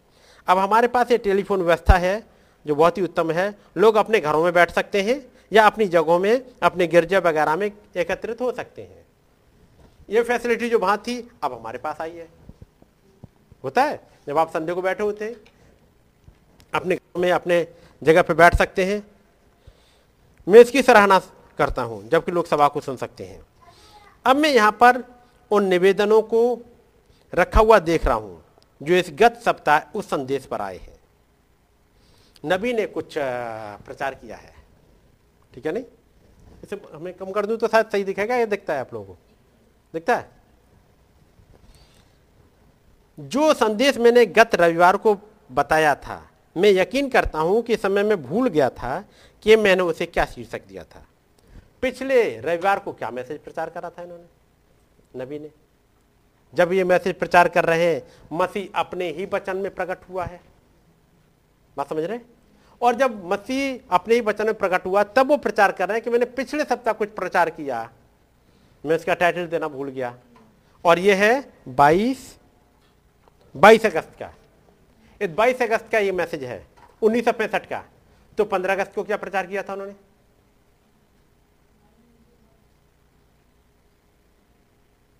पहली अगस्त को क्या प्रचार किया था? आठ अगस्त को क्या प्रचार किया था? ये बहुत इंपॉर्टेंट मैसेज है। आपकी डायरियों में सब लिखे होंगे। इनकी पूरी लिस्ट बताई थी भाई ने। क्योंकि वो जुलाई में जब आते हैं और जुलाई में कहते हैं, मैंने चाहा था कि वो अपना यहाँ जगह ले लूँगा किराए पे और मीटिंग करूँगा और कटोरों को तुरैयों को और मोहरों को एक साथ मिला के बताऊँगा हम कहाँ पे आ गए हैं। लेकिन वो जगह नहीं मिली थी तो उन्होंने कहा, कोई बात नहीं है, अब हम तीन सप्ताह तक प्रचार करेंगे। और तब पहली बार प्रचार किया, वो था अगस्त। ठीक है नहीं? शायद अगस्त से पहले उन्होंने जुलाई? नहीं नहीं, वो दो दो मीटिंग वाला जो प्रचार किया है। अठारह। पच्चीस से शायद अठारह को क्या मैसेज, क्या नाम बताओ? नहीं नहीं, ये नहीं है, अगला। नहीं नहीं, ये नहीं है। उसके बाद अट्ठाईस। नहीं नहीं, अठारह जुलाई के बाद वाला मैसेज। नहीं इस पे नहीं आ रहा है। मैं एक बात कर रहा हूँ, जो जुलाई में, आखिरी वाला मैसेज क्या है? पहाड़ पर क्या आकर्षण है और ये किस तारीख को है? 25 जुलाई को। 25 जुलाई से उसके बाद तो आ जाएगा गॉड ऑफ़ दिस विलेज है ना? वो अगस्त के मैसेज है। आगे। Event made clear by prophecy और उसके बाद पंद्रह को आ जाते हैं नोअथ इस नोट पे, और ये नहीं जानता। उसके बाद बाईस को इस पे आ जाते हैं। और चूँकि बाईस को कह रहा है, ये मेरे प्रचार वाला नहीं है, ये तो मैं आ गया हूँ यहाँ पे। वो सीक्वेंस वो पहले ही खत्म कर चुके हैं। है नहीं? वो शायद उन्होंने आठ तारीख के आसपास जो मैसेज है, वहाँ पे खत्म कर लिया है। और तब आते हैं नोअथ नोट पे। वो सीक्वेंस जो उन्हें प्रचार करनी थी, उन्होंने कर ली वहाँ पर। फिर आते हैं नोअथ नोट पे। ये प्रचार किया उन्होंने पिछले संडे और उसके बाद लौट के आए 22 अगस्त को पहला मैसेज, सुबह का मैसेज है, उसमें कह रहे हैं, पिछले संडे मैंने लिया था। और वो क्या था message? No knoweth it not और उसको रेफर करते हुए नबी कहते हैं। परंतु मैंने, मैं यकीन करता हूँ, मैं इस समय भूल गया हूँ, मैंने उसे क्या शीर्षक दिया था? परंतु मैंने आपको ऋणों का भुगतान करने के विषय में कुछ कहा था। और आप जानते हैं कि इससे कोई मतलब नहीं है कि आप क्या कहते हैं। इसे तो अनेकों द्वारा गलती समझा जाता है। चक्कर क्या है? वो तमाम क्वेरी आ गई। भाई ब्रानम आप क्या बताना चाह रहे थे? है नहीं? और वो क्या था? वो अंग्रेज़ी का पढ़ दो, हिंदी में ट्रांसलेशन सही नहीं है। हाँ। हाँ ये वो क्राइस्ट इज़ द रिवील्ड उस वाले में। बारहवा para. I believe I forward that I titled it now but I set something about paying your debts मैंने आपको, आपके कर्जों को चुकाने के बारे में कहा था। And you know no matter what you say it is misunderstood by many बहुतों के द्वारा वो गलत समझ लिया जाए तो मैंने कहा था, हुआ क्या? भाई ब्राह्मण प्रचार किया। और तो लोग कह रहे, भाई ब्राह्मण, अब हमें अपना कर्जा, वो किराया देना है। तो फिर हमने गाड़ी के लिए किस्त ली है। उसके लिए क्या करें? हमने घर का लोन ले लिया है। उसके लिए क्या करें? बात समझ रहे नहीं? तो वो अब हमें ये पे करना ये पे करना और आप कह रहे हैं को कोई हमें किसी का कर्जा नहीं रखना चाहिए। तो तब नबी कहते लोगों को तो आप कुछ भी कहो। तो बता रहे कहने का मतलब क्या था? They do not want to mis, mis, uh, misunderstood but you just simply misunderstood. वो कहते हैं कि वो लोग गलत समझना नहीं चाहते हैं। बात समझ गए? वो समझना नहीं चाहते हैं लेकिन वो गलत समझ लेते हैं। वो समझना नहीं चाहते। लेकिन वो उनकी सोच वहीं तक जाती है, जो मैंने कहा था। मैंने ये कहा ही नहीं कि आपको घर का किराया देना है तो वो आपको देना है तो देना, वो तो आपके उसमें है, एक अलग रूटीन है वो। वो क्या कहते हैं? एंड नाउ संबंध सेट। अब किसी ने मुझसे कहा शुड बी वाई कार? क्या हमें एक कार खरीदनी चाहिए? क्योंकि सवाल उनके पास आ गया, भाई ब्रानम मुझे एक कार खरीदनी थी। अब आपने कहा हमें कर्जे नहीं लेने चाहिए। अब मैं कार खरीदू कि नहीं खरीदू? बात समझ गए? क्यों? कार खरीदेंगे तो क्या होगा? कर्जा लेना पड़ेगा। और आपने प्रचार किया कि हम बहुत करीब आ गए और आपको किसी को आपका किसी के कर्जदार नहीं रहना चाहिए। तो सवाल क्या लिख दिया उनके पास? And now someone said should be by a car भाई ब्रानम हम क्या कार खरीदे? ओह, और व्हाट शुड अच्छा मैं क्या करूँ नहीं तो? Now that is not what Jesus spoke of ये वो बात नहीं थी जिसके बारे में यीशु मसीह ने कहा, क्योंकि नबी ने कोट दिया है वहाँ पर, जो और नहीं जानता है मैं, ये वाला यीशु मसीह ने कहा, अब किसी के कर्जदार नहीं होना। वो वाला सेंटेंस था। आपस में प्रेम को छोड़ और किसी के कर्जदार नहीं होना। इसी बात को पॉलिस ने भी कहा। ठीक है नहीं? और नबी इस वाले मैसेज प्रेयर में कहेंगे, प्रभु, मैं आपका कर्जदार हूँ, क्योंकि आपने मेरे लिए इतना किया है। So, यहाँ पर वो कहते हैं मैंने बाइबल में जो यीशु मसीह ने कहा था वो ये कहा था एक दूसरे के कर्जदार मत होना किसी इंसान का कर्जदार नहीं होना। तब नबी कहते हैं बात इसकी नहीं है अब हम कार खरीदना भाई ब्रानम खरीदे कि नहीं खरीदे? तो आपका क्या सोचना है खरीदनी चाहिए कि नहीं? लेकिन बचन में तो लिखा किसी के कर्जदार ना हो। तब उसको एक्सप्लेन कर रहे हैं खरीदनी चाहिए कि नहीं? वो कह रहे हैं दैट इज़ लेंगरिंग डेब्ट you could pay that you could pay ये तो वो वाले कर्जे हैं जो आपको चुका देने चाहिए। कौन से वाले? जो चुका देने चाहिए, जो अब कार खरीदनी है। आप बैंक से लोन लोगे, उसकी ईएमआई आ गई, आप उसको मंथली बेसिस पे पे कर रहे हो। बात समझ रहे तो वो कार खरीदने के लिए इस वाले के लिए मना नहीं कर रहे। क्योंकि आगे वो एग्ज़ाम्पल दे रहे हैं अपना। और वो कहते हैं आगे मैं वो पढ़ रहा हूँ। जब कह रहे हैं, मैं पता है, मुझे बीमार हो गया था और मेरे पास लगभग 2000 डॉलर का कर्जा आ गया था। और जब मैं वो थे जिनकी दवाई की दुकान थी स्वनिगार का तो उन्होंने कहा था कि भाई, उस लड़के के लिए जो दवाई चाहिए, लेते जाना। तो दवाई वो मुझे देते रहे। जैसे ही मैं ठीक हुआ, वहाँ से निकला हॉस्पिटल से, मैंने उनके पास गया। और मैंने उनसे औषधियों के बिल पर लगभग तीन या चार सौ डॉलर का कर्जा ले लिया था। और वो आदमी मुझे जानता ही नहीं था, जैसे भी वो मेरे पास दवाई भेजता रहा। उसने दवाई भेजने से कभी भी इनकार नहीं किया था। ठीक है? वो थे वो शायद श्रीमान मेसन कोट एवेन्यू या स्प्रिंग का था, कुछ ऐसे हैं। और मैंने कहा था, मैं आपका कर्जदार हूँ। मैं अभी भी बहुत दुर्बल हूँ। परंतु मैं काम पर जाने का यत्न कर रहा हूँ। अब यदि मैं आपका कर्ज नहीं चुका सकता हूँ, अब डॉट डॉट, मैं अभी मसीह बना था, बना हूँ, मैंने कहा श्रीमान मैसन। पहली बात तो ये है, पहली बात क्या है? पहली बात तो यह कि खुदा के प्रति मेरा यह कर्तव्य है कि मैं अपनी दही की, यानी दसमांश दू। तो पहला कौन सा कर्जा पे करना है?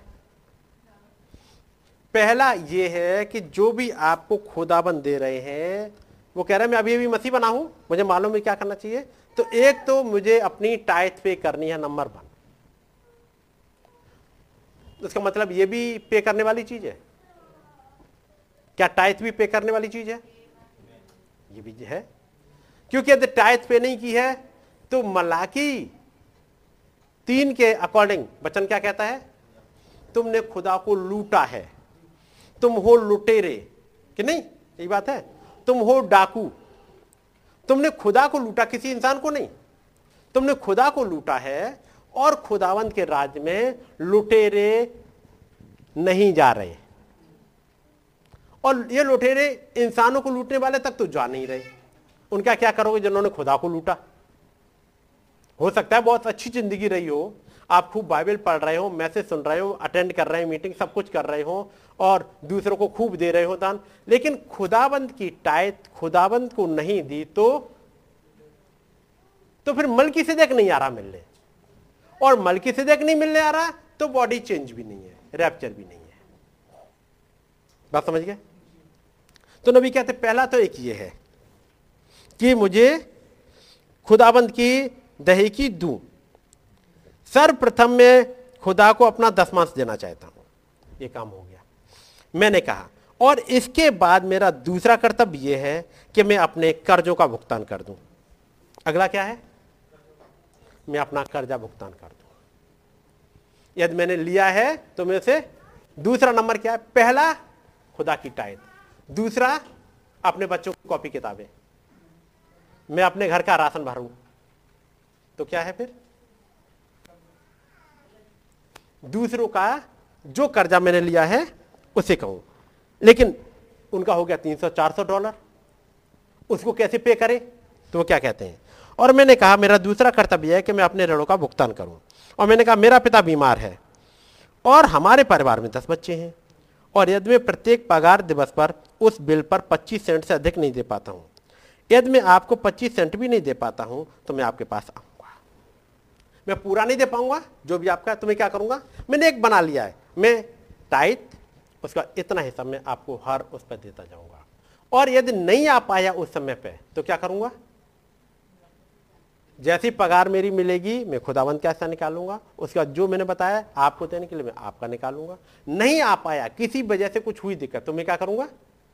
मैं आपको आके बताऊँगा मैं आपके पास आऊँगा आपको इसे इसके बेटा में बताऊँगा मैं आपको बताऊँगा मैं इस बार ये नहीं कह सकता कर सकता हूँ।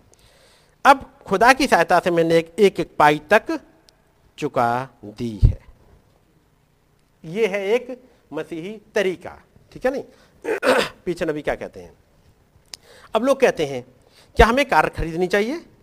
या मुझे क्या? ये वो नहीं है जिसके विषय में यीशु ने कहा। यीशु मसीह ने कहा था, यदि आप किसी व्यक्ति से कुछ उधार ना लें और यदि जिस ऋण को आप चुका सकते हैं, उसे चुका दें। वो कौन सा है? That is lingering debts that you could pay ये वो कर्जे आपने लिया और लिंगर ऑन करते जा रहे और पे कर ही नहीं रहे। अगले को जाके बता भी नहीं रहे, आपको पे करना है या नहीं करना है। तो वो कहते ये आपको पे कर देने चाहिए। ये कहाँ प्रचार किया उन्होंने? और नहीं जानता। तो और नहीं जानता क्या क्या है चीज़ें? तू अंधा है, तू नंगा है, तू कंगाल है, तू अभागा है, तुच्छ है और नहीं जानता। कहाँ फंसा हुआ है ये खुद पता ही नहीं। किस चीज़ों में फंसा है, क्या कर देना चाहिए, वहाँ फंसा हुआ है। हमने पढ़ा था, मेरे लोगों के घाव चंगे क्यों नहीं हुए? कुछ रीजन है। मैं कुछ रीजन दिखाना चाहूँगा ताकि हम लोग के लिए वो फ़ायदेमंद हो। क्योंकि आगे नबी कहते हैं हिस्से को पैरा नंबर चौदह। कोई कहता है एक गिरजे का कोई मसीह एक बाहर, एक बार बाहर गया था। उसने अपनी कार में कुछ काम करवाया था।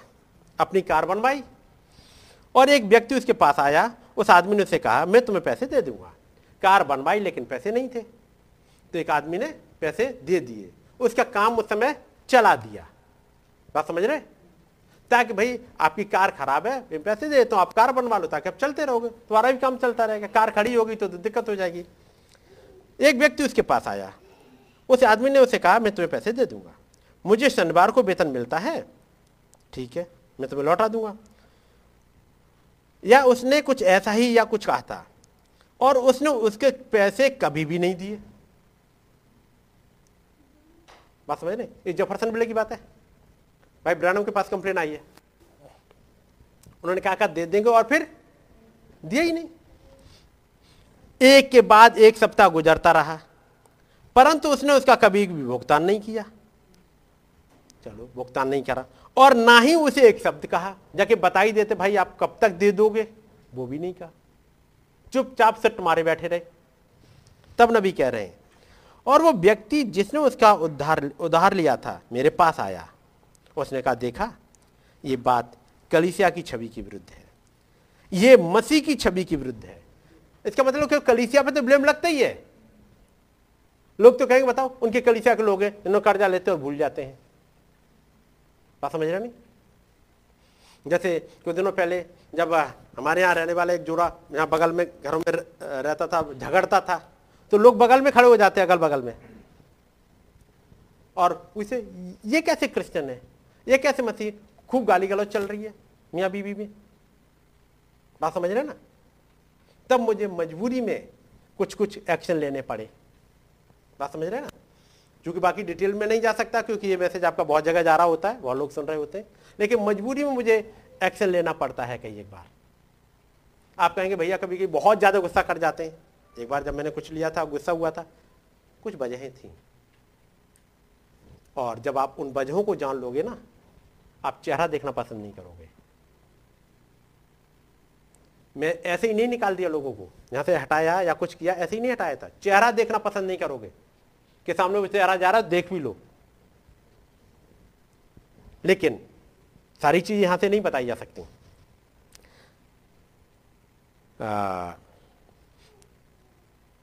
यहाँ पर जो नबी कहते हैं, ये मसीह की छवि के विरुद्ध है। आपके एक्शन, आपकी बातचीत, आपका एटीट्यूड मसीह की छवि पे, मसीह की छवि क्या अंग्रेज़ी में क्या लिखा है? Image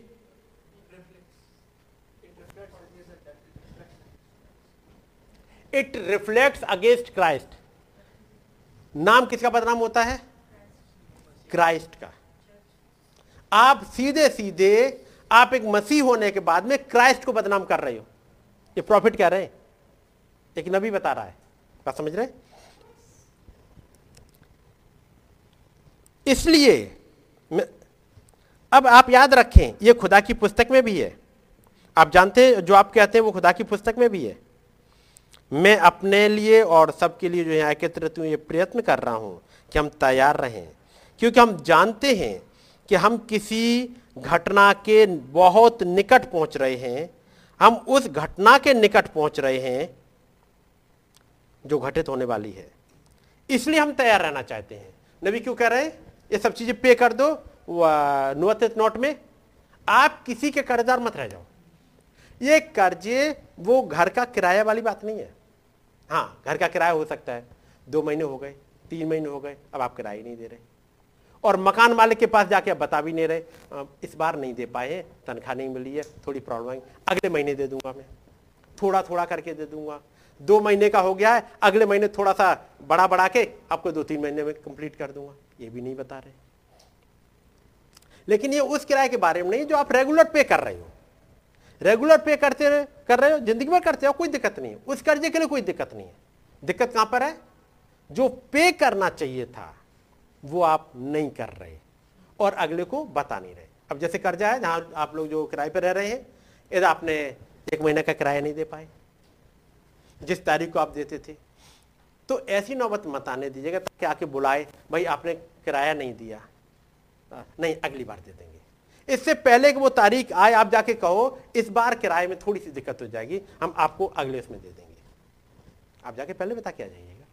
ताकि वो आपके घर पे आकर के मांगे, आपने किराया नहीं दिया, उससे पहले आपको बता दो। आपने कोई डेट फिक्स कर लिया इस डेट को हम देते हैं, और आपको लगता है कि नहीं कर पाएँगे तो आप पहले जाइएगा। उसको बता दिएगा सॉरी, इस बार नहीं दे पाएँगे। या दो महीने नहीं दे पाएँगे। ऐसी मुश्किल आएगी लेकिन हम आपको पे करेंगे। तो अगला आपके घर पे मांगने नहीं आएगा। बात समझ रहे लेकिन आप वहाँ जाके पे कराइएगा। और पता लगा दो दो महीने, तीन महीने, चार महीने। क्योंकि पिछली बार पाँच पाँच महीनों का किराया हमने वो सिमटवाया सिलटवाया पहले बुलाया मीटिंग करी। कितने दिनों किराया नहीं मिला? पाँच महीने से नहीं दिया है। क्यों नहीं दिया है? हमने उनको दे दिया तो उन्होंने उनको दे दिया था। हस्बैंड वाइफ में चल रहा है। किराया पाँच पाँच महीने का।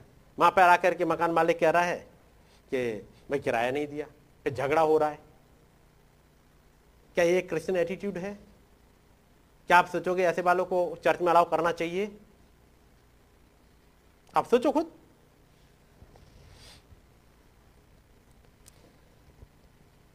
नबी कह रहे हैं, हम बहुत वहाँ आ गए हैं, इसलिए हम तैयार रहना चाहते हैं। अब जब कि प्रभु का आना अत्यंत निकट है, हम उस महान घड़ी हेतु तैयार रहना चाहते हैं। तब नबी आगे कहते हैं कुछ हिस्सा और आपके लिए पढ़ रहा हूँ। पैरा नंबर अठारह इसी का पढ़ रहा हूँ। नबी कहते हैं, जब सबसे खतरनाक समय था जो हम उस समय से गुजर रहे हैं। कुछ क्षणों पहले मैं कमरे में एक युवा सेवक और उसकी पत्नी से बातें कर रहा था। एक मिनिस्टर है। अब मिनिस्टर से बात कर रहे हैं और उसकी वाइफ और ये बड़े बेचारे बड़े परेशान हैं। वे दोनों ही शेष जगत की बात ही अधीर व परेशान थे। जैसे संसार में शेष मानव जाति अधीर व परेशान है, वैसे ये भी। मैंने कहा था, स्मार्ट है, शैतान आपके पास परेशानी लेकर आ रहा है। मैं इसकी परवाह नहीं करता कि आप कौन हैं। नबी कहते हैं, मैं इसकी परवाह नहीं करता कि आप कौन हैं। शैतान को यह अधिकार मिला है कि आपको परेशान करे। उसका मतलब है, आपके पास प्रॉब्लम्स आ रही हैं। आप कहोगे, भैया, आपने तो बोल दिया, अब आप हमारी प्रॉब्लम थोड़ी समझेंगे। तो प्रॉब्लम के लिए नबी कह रहे हैं कि वो तो सेटन को अधिकार मिला हुआ है। आपकी तनख्वाह टाइम से नहीं मिले। आपके घर में कोई बीमारी आ जाए, कुछ मुश्किल ले आए, ये तो उसको अधिकार मिला हुआ है। बात समझ रहे मैं परवाह नहीं करता कि आप कौन है। शैतान को अधिकार मिला हुआ है कि आपको परेशान करे। बल्कि आप पर उसने प्रहार किया है। तो अपने चर्च से कह रहे उसने आप पर प्रहार किया है कि आप अंधे हो जाएँ। फ़िज़िकल तौर पे भी और एक हफ़्ता पहले प्रचार किया था। नो इज़ नॉट आत्मिक तौर से। या आप जोड़ों का दर्द लेकर कुर्सी पर बैठे रहे। या आप परेशान हो जाए। देखा, वो आप पर कहीं पर भी प्रहार कर सकता है। उसे अधिकार मिला हुआ है। तो आपके जीवन में मुश्किल आ रही है तो आ सकती हैं। बात समझ रहे उसके पास पूरा अधिकार है। और आपके लिए एक स्थान है जहाँ आप अपने को हर समय आड़ में रख सकते हैं। उसका मतलब खुदाबंद ने आपके लिए एक स्थान छोड़ दिया जिससे अधिकार मिला हुआ है तो आपके लिए भी एक स्थान दे दिया एक शेल्टर प्लेस दे दिया यहाँ बच बच जाओ। जैसे मूसा के समय में डेथ एंजिल तो गुजरेगा, लेकिन वहाँ पर एक जगह है, और वो जगह क्या थी? वो वचन, वो लहू। और तब नबी कहते हैं और इस व्याकुलता के समय को देखने के लिए कि जिसमें हम रह रहे हैं मैं सोचता हूँ कि गत सप्ताह के टेप आप पर महान रहस्यमय बातों को प्रकट करेंगे जो पिछले सप्ताह प्रचार किया है। God of this village knoweth it not what is the attraction on the mountain ये जो मैसेज है modern events made clear by prophecy शायद वो वाला है या events made clear by prophecy ऐसा ही कुछ हाँ, एक है मॉडर्न इवेंट्स वाला और एक है इवेंट्स तो शायद ये वो वाला है इवेंट्स वाला. मॉडर्न इवेंट्स वाला शायद दिसंबर का मैसेज है. 95 का सिक्सटी फाइव का.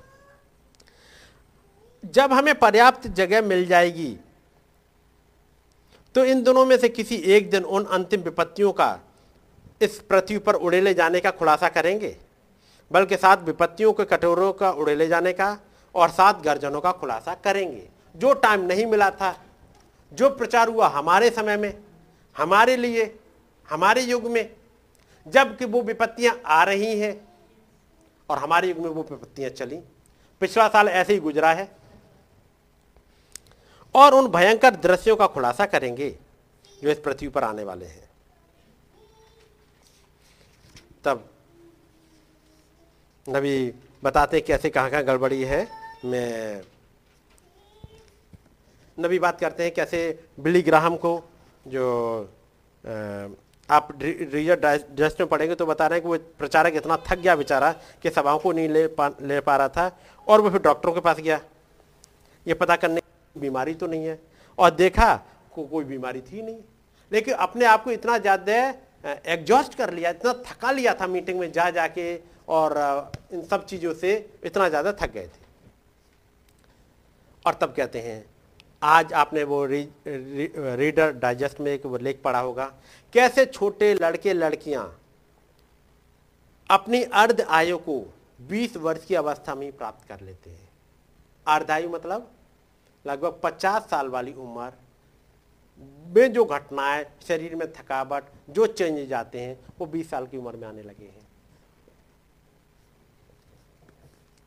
वो बताते हैं कि 25 साल की उम्र में मीनोपॉज आ जाता है लड़कियों का। 25 साल की उम्र, जो कि 50 साल की बात थी। वो कह रहे हैं, जब यहाँ पर कुछ दिनों पहले की बात है, जब पवित्र आत्मा यहाँ पर बातचीत कर रहा था, और एक लड़की बैठी हुई थी, मैंने देखा गड़बड़ी की, और पता लगा कि नहीं, ऐसा तो नहीं होना चाहिए उसके साथ में, जब मैंने देखा उसे। ये तो अभी बच्ची है, वो तो 20-22 साल की रही होगी, इतनी कम उम्र की, उसको मीनोपोज आ गया। नबी कहते हैं मेरी माँ, आपकी माँ को ये अवस्था 45 साल से 50 के बीच में आई थी। 45 से 50 की साल 50 की उम्र है। मेरी पत्नी ने इस अवस्था को 35 वर्ष की उम्र में ही प्राप्त कर लिया। बात समझ रहे जो इसके पीछे कहना चाहेंगे वो समझना। मीनोपॉज की हालत, वो कह रहे हैं, मेरी पत्नी ने इस अवस्था को 35 साल की उम्र में, मीनोपॉज 35 साल की उम्र में आ गया। परंतु अब यह गिरकर 20 वर्ष पे आ गया है। जब 20 साल की उम्र पे मीनू पहुँच बीस, बाईस, पच्चीस पे आ गया तो बच्चे पैदा करने की उम्र कहाँ गई? वो 40 50 वाली तो यहाँ पे आ गई। ये सारी मानव जाति विकृत हो चुकी है, ठीक है? कैसे हुई है? ये हाइब्रिडाइज भोजन की वजह से टेंशन से, इस सब चीज़ ने हमारे देह को विषक्त कर दिया है। यदि इसने, अब तब नबी कहते हैं, यदि इसने हमारे शरीर के भौतिक तत्वों को नष्ट कर दिया है, यानी हम, हमारी यहाँ पे थकावट आने लगी है तो क्या इसने हमारी दिमाग कोशिकाएँ विकृत नहीं कर दी होंगी? यदि इसने इस वाली बॉडी को थका दिया है, ये वाली बॉडी जो 50 पे आना चाहिए, वो 25 पे और 20 पे आ गए हैं तो हमारा मेंटल लेवल वो भी गड़बड़ नहीं हुआ होगा? यदि वो गड़बड़ हुआ है तो इसका मतलब जैसे कहते ना, सठिया गए, वो मराती सठियाने वाली साठ के बाद, अब वो कितने पे सठियाएँगे? तीस पे ही। अब तीस पे सठिया गए, उसका चिन्ह क्या है? BP high. बीपी हाई वाली उम्र तो वो होती है, जहाँ देखो तो उस उम्र पहुँच गए, अब काम नहीं हो पा रहे हैं, शरीर साथ नहीं देता तो चिल्ला रहे हैं। अब वो पच्चीस से तीस पर चिल्लाहट आ गई है। छोटे छोटे बच्चों को टीनेजर्स को देखो उनको गुस्सा यहाँ पर भरा ही रहता है। जैसे कहते हैं ना हाई माइंडेड गुस्से से भरे हुए। क्यों आ गया? ये एक कल्चर ये खाना पीना क्या इससे हमारी दिमागी कोशिकाएँ प्रकृत नहीं हो गई होंगी? और क्या हुआ इससे? तब हम स्त्रियों को नग्न हालत में सड़कों पर देख सकते हैं। ये क्यों हो गई? ये खराब हो गया, खत्म हो गया। सोचना खत्म हो गया। हम देखते कैसे सड़कों पर वो 120 मील प्रति घंटे की रफ्तार से कारों को दौड़ाती हैं। संपूर्ण देश भर, संपूर्ण विश्व, सभी जगह बुद्धि भ्रष्ट हो गई है। और तब नबी कहता तब हम उन, उनको बातों को खोलेंगे यदि खुदा की इच्छा हुई तो हम उन सात विपत्तियों के कटोरों का खुलासा करेंगे तो हम उन गुप्त बातों को दिखाएँगे। थोड़ी देर के पश्चात मनुष्य इतना अधिक परेशान हो जाएगा कि वे कल्पना करने लगेंगे कि वे पहाड़ के आकार की चीटियाँ देख रहे हैं। इस पृथ्वी पर ऐसी टिड्डियाँ आ जाएँगी जिनके बाल स्त्रियों की तरह लंबे होंगे और दांत शेर के जैसे और उनकी पूछ भी बिच्छू के समान डंक होंगे और वे उन स्त्रियों को सताएँगे जिन्होंने अपने बाल कटाए हुए हैं।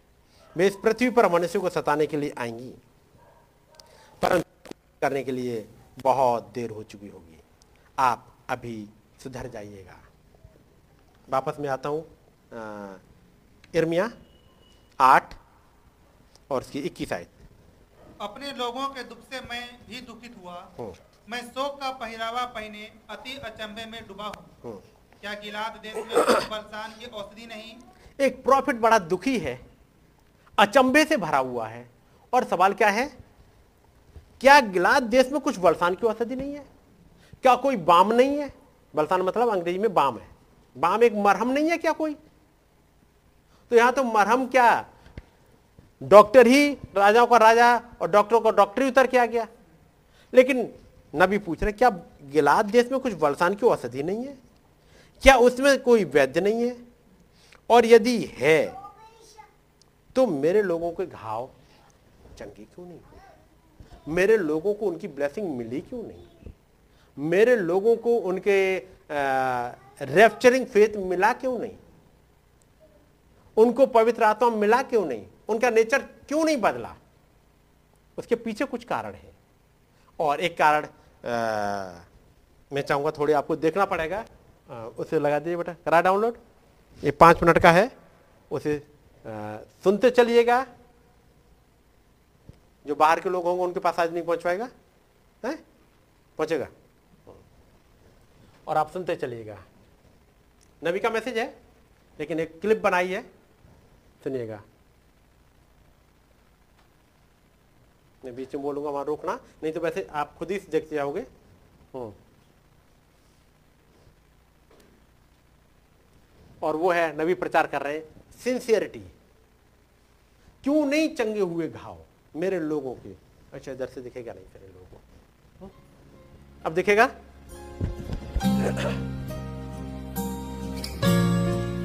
और ये सिंसियरली सुनिएगा And may stop here a minute? Do you see what I'm hammering at? Day after day and night after night. आप सुन रहे हैं नबी क्या कह रहे हैं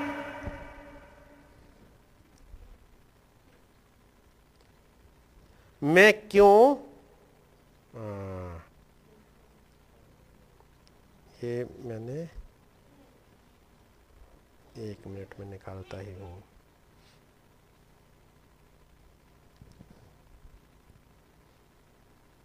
ये कौन सा वाला मैसेज है?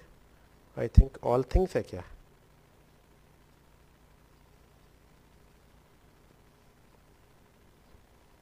ऑल थिंग्स नबी कहते हैं and may I stop here a minute क्या मैं एक मिनट के लिए यहाँ रुक सकता हूँ? डू यू सी ये प्रचार कर रहे हैं 24 नवंबर उन्नीस सौ बासठ को। अब वो घटनाएँ वो आने वाली हैं, मोहरे खुलने वाली हैं आगे। वो कहते हैं do you see what I am hammering day day day after day and night after night मैं हर रोज और हर रात कहीं मैं हैमर कर रहा हूँ। ऐसे मतलब बेटा, मैं ऐसे पढ़ दूँगा, यहाँ पे आ रहा है। मैं क्यों हर दिन ब दिन, रात ब रात में हैमर कर रहा हूँ? हैमर समझ रहे हैं ना? कंटिन्यू में चोट मार रहा हूँ इस बात पे। आगे। Do you see what I'm hammering at? Day after day and night after night. It's not that I've got anything against Methodist, Baptist, Presbyterian, or denominations.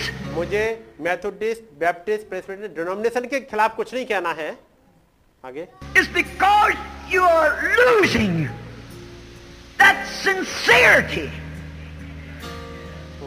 That's something that you should have in your worship. आपकी worship में कुछ होना चाहिए, वो है नहीं। You are losing sincerity कुछ sincerity lose कर रहे हो। बात समझ रहे? अब दिखेगा सही हमें लगता है? That you should have in your worship आपकी वर्शिप में, आपके प्रेयर में सब चीज़ में होनी चाहिए। It just becomes a family tradition अभी क्या बन गया है? रीति रिवाज बन गया है। आगे। It just becomes a family tradition.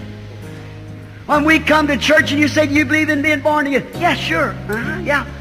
Uh, do you believe in the, the blood of you? Oh, sure, sure, sure, sure. I accepted it. See?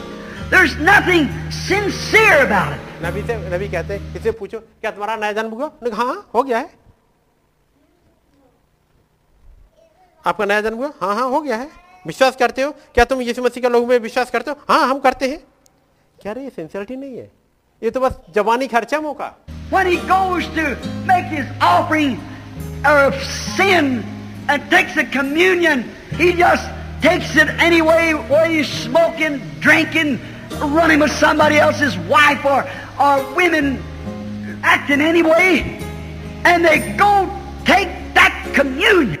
वो आते हैं अपने सिन ऑफरिंग के लिए और उसके बाद कम्युनियन लेते हैं और ऐसे लेके चले जाते हैं सिगरेट पीते हैं ड्रिंक करते हैं कोई किसी की पत्नी के साथ या पत्नी किसी और के साथ और, और लेडी किसी के साथ भाग रही है और आकर के कम्युनियन ले लेते हैं आगे When do you realize that the Bible says if a man eats his flesh and drinks his blood unworthily is guilty of the body and the blood of the Lord? क्या आपने इस बात को realise किया जो वचन कहता है यदि एक आदमी एक अ, अ, आदमी जब उस फ्लैश में से खाता है या उस लहू में से जो मसीह का है, पीता है, अनवर्दिली, अनुचित तरीके से, वो उस बॉडी का और उसके लहू का अपराधी है, जो कि कम्युनियन के समय पढ़ा जाता है lost the sincerity. There's something wrong with us. Our solemn feast ain't like it used to be. वो कहते हैं, वो सिंसियरिटी हमने खो दी है। कुछ है, कुछ गलत है। अवर सोलेम फीस्ट ये सोलेम फीस्ट क्या होता है? प्रभु भोज। ये एक फीस्ट होता है, प्रभु भोज, होली कम्युनियन वाला एक फीस्ट है। उसके लिए एक सिंसियरिटी की ज़रूरत है। कि नहीं? Our solemn feast am not like it used to be ऐसे ही नहीं होना चाहिए आगे This might be appropriate for this time. There's something or other that we can't even stay awake hardly. Through a, a sermon. हालत क्या हो गई है कि एक सरमन चल रहा हो हम उसके लिए तक नहीं जग पा रहे हैं तो सिंसियरिटी कहाँ कहाँ देखी है जब मैसेज चल रहा हो मीटिंग चल रही हो और आप सो रहे हो। आपने एक रूटीन पूरा कर लिया भवन में आकर के। या जब बाकी दिनों जब घर पर सुन रहे हो, आप बैठ के सुन रहे हो। This might be appropriate for this time there is something another that we can not even stay awake hardly through a sermon वो दिखा रहे हैं कैसे लोग सो रहे होते? एक सरमन चल रहा है और लोग सो रहे होते हैं। क्या बैठ कर रहे हैं पूरा? एक रीति रिवाज। है हमने संडे का मैसेज सुनना चाहिए हमें ट्यूसडे सुनना चाहिए हमें थर्सडे सुनना चाहिए और सुन रहे हैं एक ट्रेडिशन पूरा कर रहे हैं आगे And if it's, it isn't here that way, but in many places, और केवल यही नहीं वो कई एक जगह है somebody's always pulling on my coattail. Hey, hey, hey, we got to do so and so. चलो आगे What's any more important than the going forth of the Word of God? That's what I thought of. Man आगे देख रहे हैं ये हाल होता है। Meeting चल रही है। Street meetings that used to the old-fashioned preacher. और कुछ दिनों के बाद क्या होता है एक बढ़िया सी नींद वाला हिस्सा चला आता है। फिर पता भी नहीं लगता कि आप कब सो रहे हो। मीटिंग में आके बैठते हैं कुछ नहीं समझ में आता। The street meeting that used to the old fashion preacher stand there and preach the blood and sweat as it was run down into shoes have a street meeting today it is a lot of singing a lot of something else आगे। Stand there and preach till the blood, blood and sweat as it was run down into his shoes. Have a street meeting today. It's a lot of singing, a lot of something else, and brother, somebody tries to lead in prayer and prays for the president and everybody else and goes through for about an hour and the people's done walked away. The Word is the main thing. The Word. Amen. But we've lost the interest.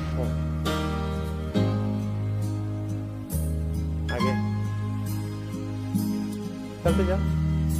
And all those things, but that isn't it. It takes the preaching of the cross.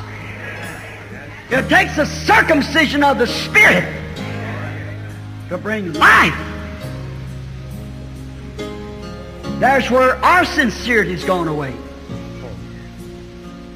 It's been a time that we noticed the great sincerity when a man knows that it's wrong for these things to creep into his church and then don't tell him about it.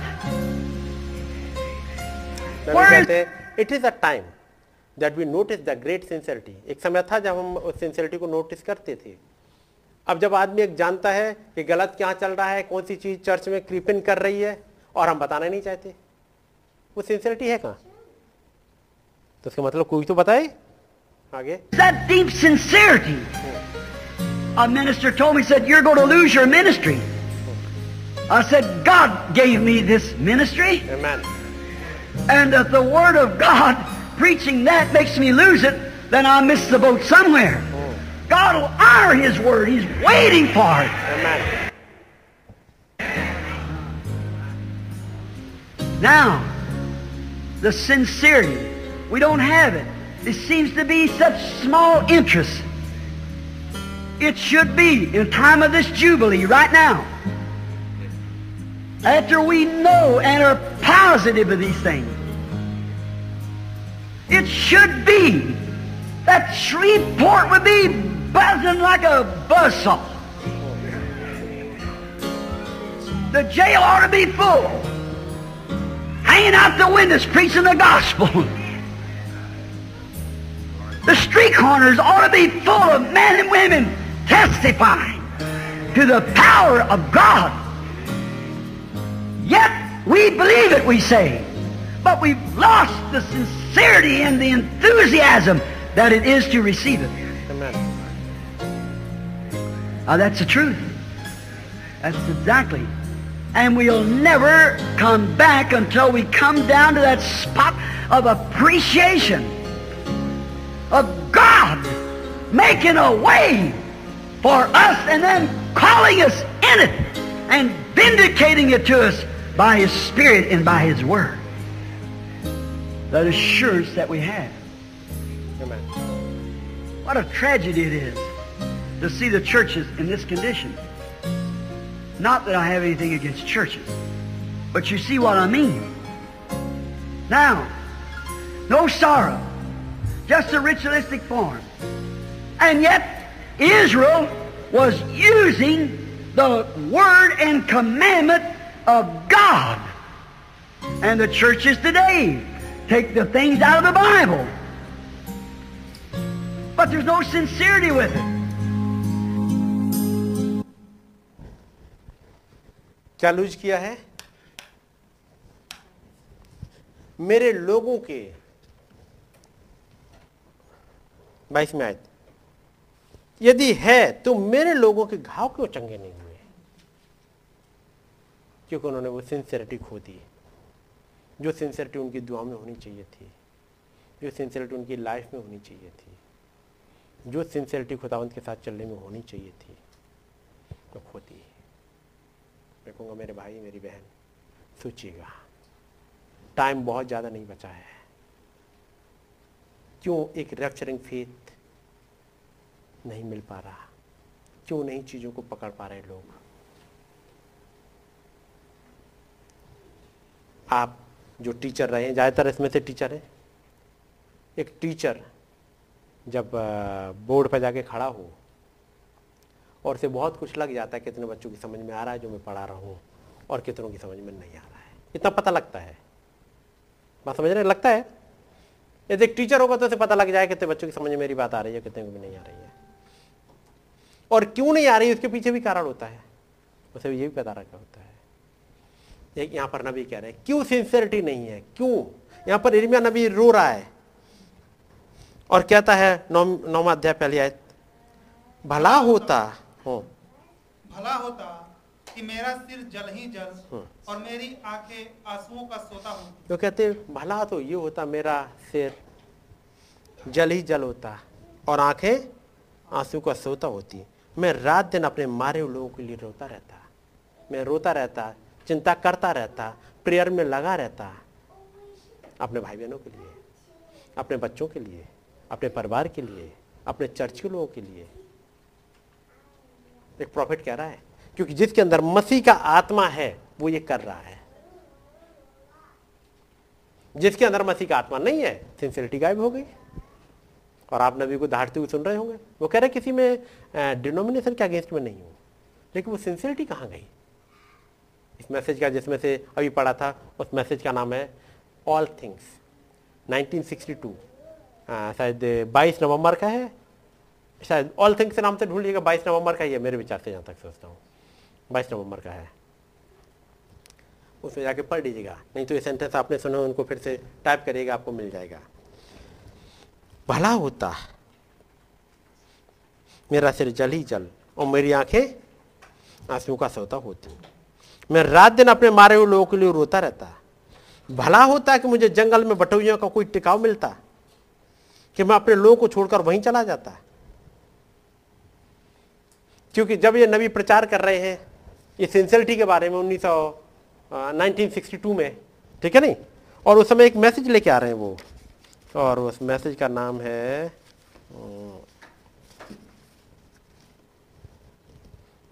वो कब का है?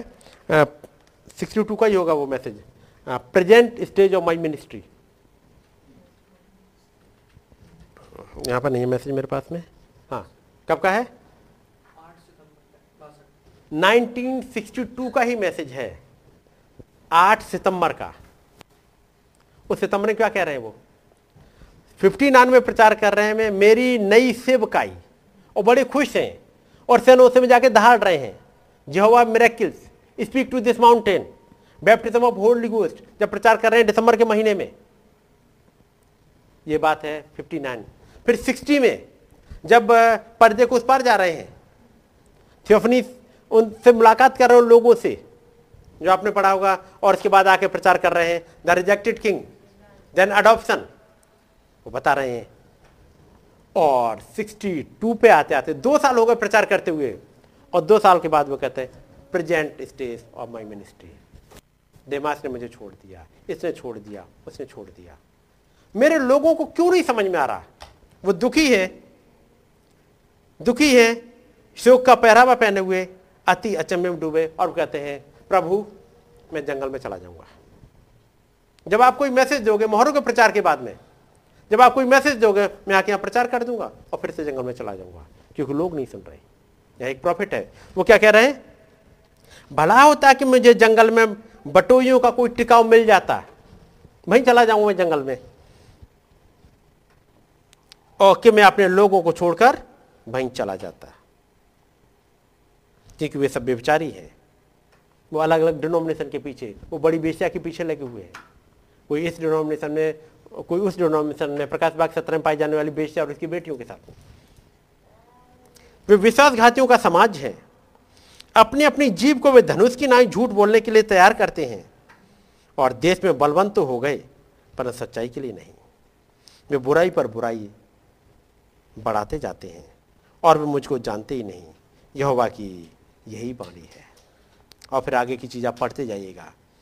तब दसवीं आयत में कहते हैं मैं पहाड़ों के लिए रो उठूँगा और शोक का गीत गाऊँगा और जंगल की चराइयों के लिए बिलाप का गीत गाऊँगा क्योंकि वे ऐसे जल गए हैं कि कोई उनमें से होकर नहीं चलता। बात समझ रहे ना? बारहवीं आयत में है, तब कहते हैं, जो बुद्धिमान पुरुष हो, वो इसका भेद समझ ले। यदि कोई बुद्धिमान ब्राइड है तो इसका भेद समझ ले। और समय रहते हुए उस घर में दरवाजे में पहले प्रवेश कर ले जो बुद्धिमान पुरुष हो, वो इसका भेद समझ ले और जिसने यहोवा के मुख से इसका कारण सुना हो, वो बता दे। क्योंकि खुदावन ने अपना मुँह कहीं प्रकट किया, कहीं बोला, देश का नाश क्यों हुआ? क्यों वो जंगल की नाई ऐसा जल गया? कि उनमें से होकर कोई क्यों नहीं चलता? आप आगे पढ़ लीजिएगा। मैंने बस यहीं पढ़ के ख़त्म करूँगा क्योंकि हो रहा है, लेकिन एक चीज़ कुछ मिस हो गई। तो मैंने कहा, एक क्लिप जो मेरे पास थी, मिली। मैंने कहा, आपको दिखाऊँ। कुछ है जो मिसिंग है। एक सिंसियरिटी आनी चाहिए थी। एक फेथ उठना चाहिए था। एटीट्यूड दिखाए के गॉडली नेचर क्या होता है? मसीह का आत्मा क्या है? वो कंप्लेन नहीं करता रहता। उसने क्या किया? ये दिखावा नहीं करता रहता। और यदि ये वाला नेचर डेवलप हो गया है तो याद रखिए, ये गॉडली नेचर तो नहीं है। आप चाहे कोई भी हो, ठीक है नहीं? एक गॉडली नेचर क्या होता है, उसके बारे में बताया खुदा ने चाह चाहा तो फिर आगे और डिस्कस करेंगे। आइए हम लोग प्रार्थना में चलेंगे और अपनी आँखों को बंद करेंगे। प्यारे खुदाबंद प्यारे प्रभु, कैसे सदोम और अमोरा को नहीं पता था कि जिस रात को वो सो रहे हैं, वो उनकी आखिरी रात होगी। मिस्र के लोगों को नहीं पता था कि वो डेथ दिल जिसके लिए बोला गया है, वो उस रात पार वहाँ से गुजरेगा। वो प्रभु, इस युग में आज के समय के लिए बोला गया है, जैसा लूत के दिनों में था, जैसा सदो और अमोरा में चल रहा था। उसी समय अब्राहम के कैंप पे भी कुछ चल रहा था। हो, खुदाबंद, हमारी मदद करें। तब नबी दहाड़ते हैं। कारण है क्योंकि हम तोले गए और हल्के पाए गए। हो, खुदाबंद, हमारी मदद करें। हम तमाम बार हल्के हो जाते हैं। हम समझ नहीं पाते प्रभु, हमें कैसे चलना चाहिए। हमारा नेचर, हमारा एटीट्यूड जैसा होना चाहिए मसीह का नेचर, वो हो नहीं पाया। और कारण है क्योंकि मसीह अंदर नहीं आया। प्रभु दया करें, ताकि हमें से हर एक समय रहते उस मसीह को अपने अंदर ले सके। और इसके भेद को नबी ने समझाया, मसीह अपने ही वचन में प्रकट हुआ है। वो खुदाबंद हमारी मदद करें। कि इन भेदों को जो आपने इस युग में नबी के द्वारा प्रचारे हैं, हम समझ पाए, आपको अपने अंदर ले पाए। और वो कारण, वो सिंसियरिटी वो क्या चीज़ें हैं जो रुकावट बनी हुई हैं, हमें उस रैप्चरिंग फेथ को पाने में। खुदाबंद हमारे ऊपर खोल दीजिएगा और हमारी मदद करिएगा प्रभु। ताकि हम सिंसियरिटी से आपके पास आ सकें। एक राइट एटीट्यूड में प्रभु, हमारा स्वभाव एक मसीह का स्वभाव बन सके। एक क्रिश्चियन का नहीं, बल्कि क्राइस्ट का स्वभाव आ जाए। प्रभु, आप हमारे अंदर आ जाइएगा। हमारे लिए अपनी बातों को खोल दीजिएगा। हमारे अंदर से तमाम दुनिया को निकाल दीजिएगा प्रभु। मेरी मदद करिएगा प्रभु। मेरे इन भाई बहनों की प्रभु, ताकि आपके साथ प्रॉपर वे में चल सके। हो प्रभु, नबी कहते मैं किसी मेथोडिस्ट बैप्टिस्ट प्रेसबिटरियन का अगेंस्ट में नहीं हूँ। प्रभु, मैंने भी आपके बातों में से रखा है, किसी भाई या बहन के अगेंस्ट की बात नहीं है। ये तो केवल एक, झंझोड़ा जाना है, ताकि हमारे ऊपर से वो तमाम दुनिया की चीज़ें हट सकें। वो प्रभु दया करें। सिंसियर बना दीजिएगा। ताकि हम में से हर एक प्रभु उस पवित्र आत्मा को पाने में, उस रेप्चरिंग फेथ को पाने में लग जाए और समय रहते हुए अपने प्लेस को पा सके, अपनी सीट को ऑक्यूपाई कर सके, कि महान जहाज़ जब यहाँ से उड़ के जाए। हम में से हर एक अपनी सीट पर पाया जाए। मेरी मदद करे प्रभु, मेरे इन भाई बहनों की। और वो तमाम भाई बहन जो जगह जगह पर सुन रहे होंगे, हम में से हर एक के साथ हो। आपकी मर्ज़ी पूरी होने पाए। इस विनती को, धन्यवाद की भेंट को प्रभु यीशु मसीह के नाम में चढ़ाते हैं। आमेन। आए हमारे पिता, आप जो आसमान में हैं, आपका नाम पाक माना जाए, आपकी बादशाही आए आपकी मर्ज़ी जैसे आसमान में पूरी होती है, इस ज़मीन पर भी हो। हमारी रोज की रोटी आज हमें बख्श दें। जिस प्रकार से हम अपने कसर वालों को माफ़ करते हैं, हमारे कसरों को माफ़ करें। हमें आज मैच में ना पड़ने दें, बल्कि बुराई से बचाएँ। क्योंकि वाशाहत कुदरत और जलाल हमेशा आप ही हो.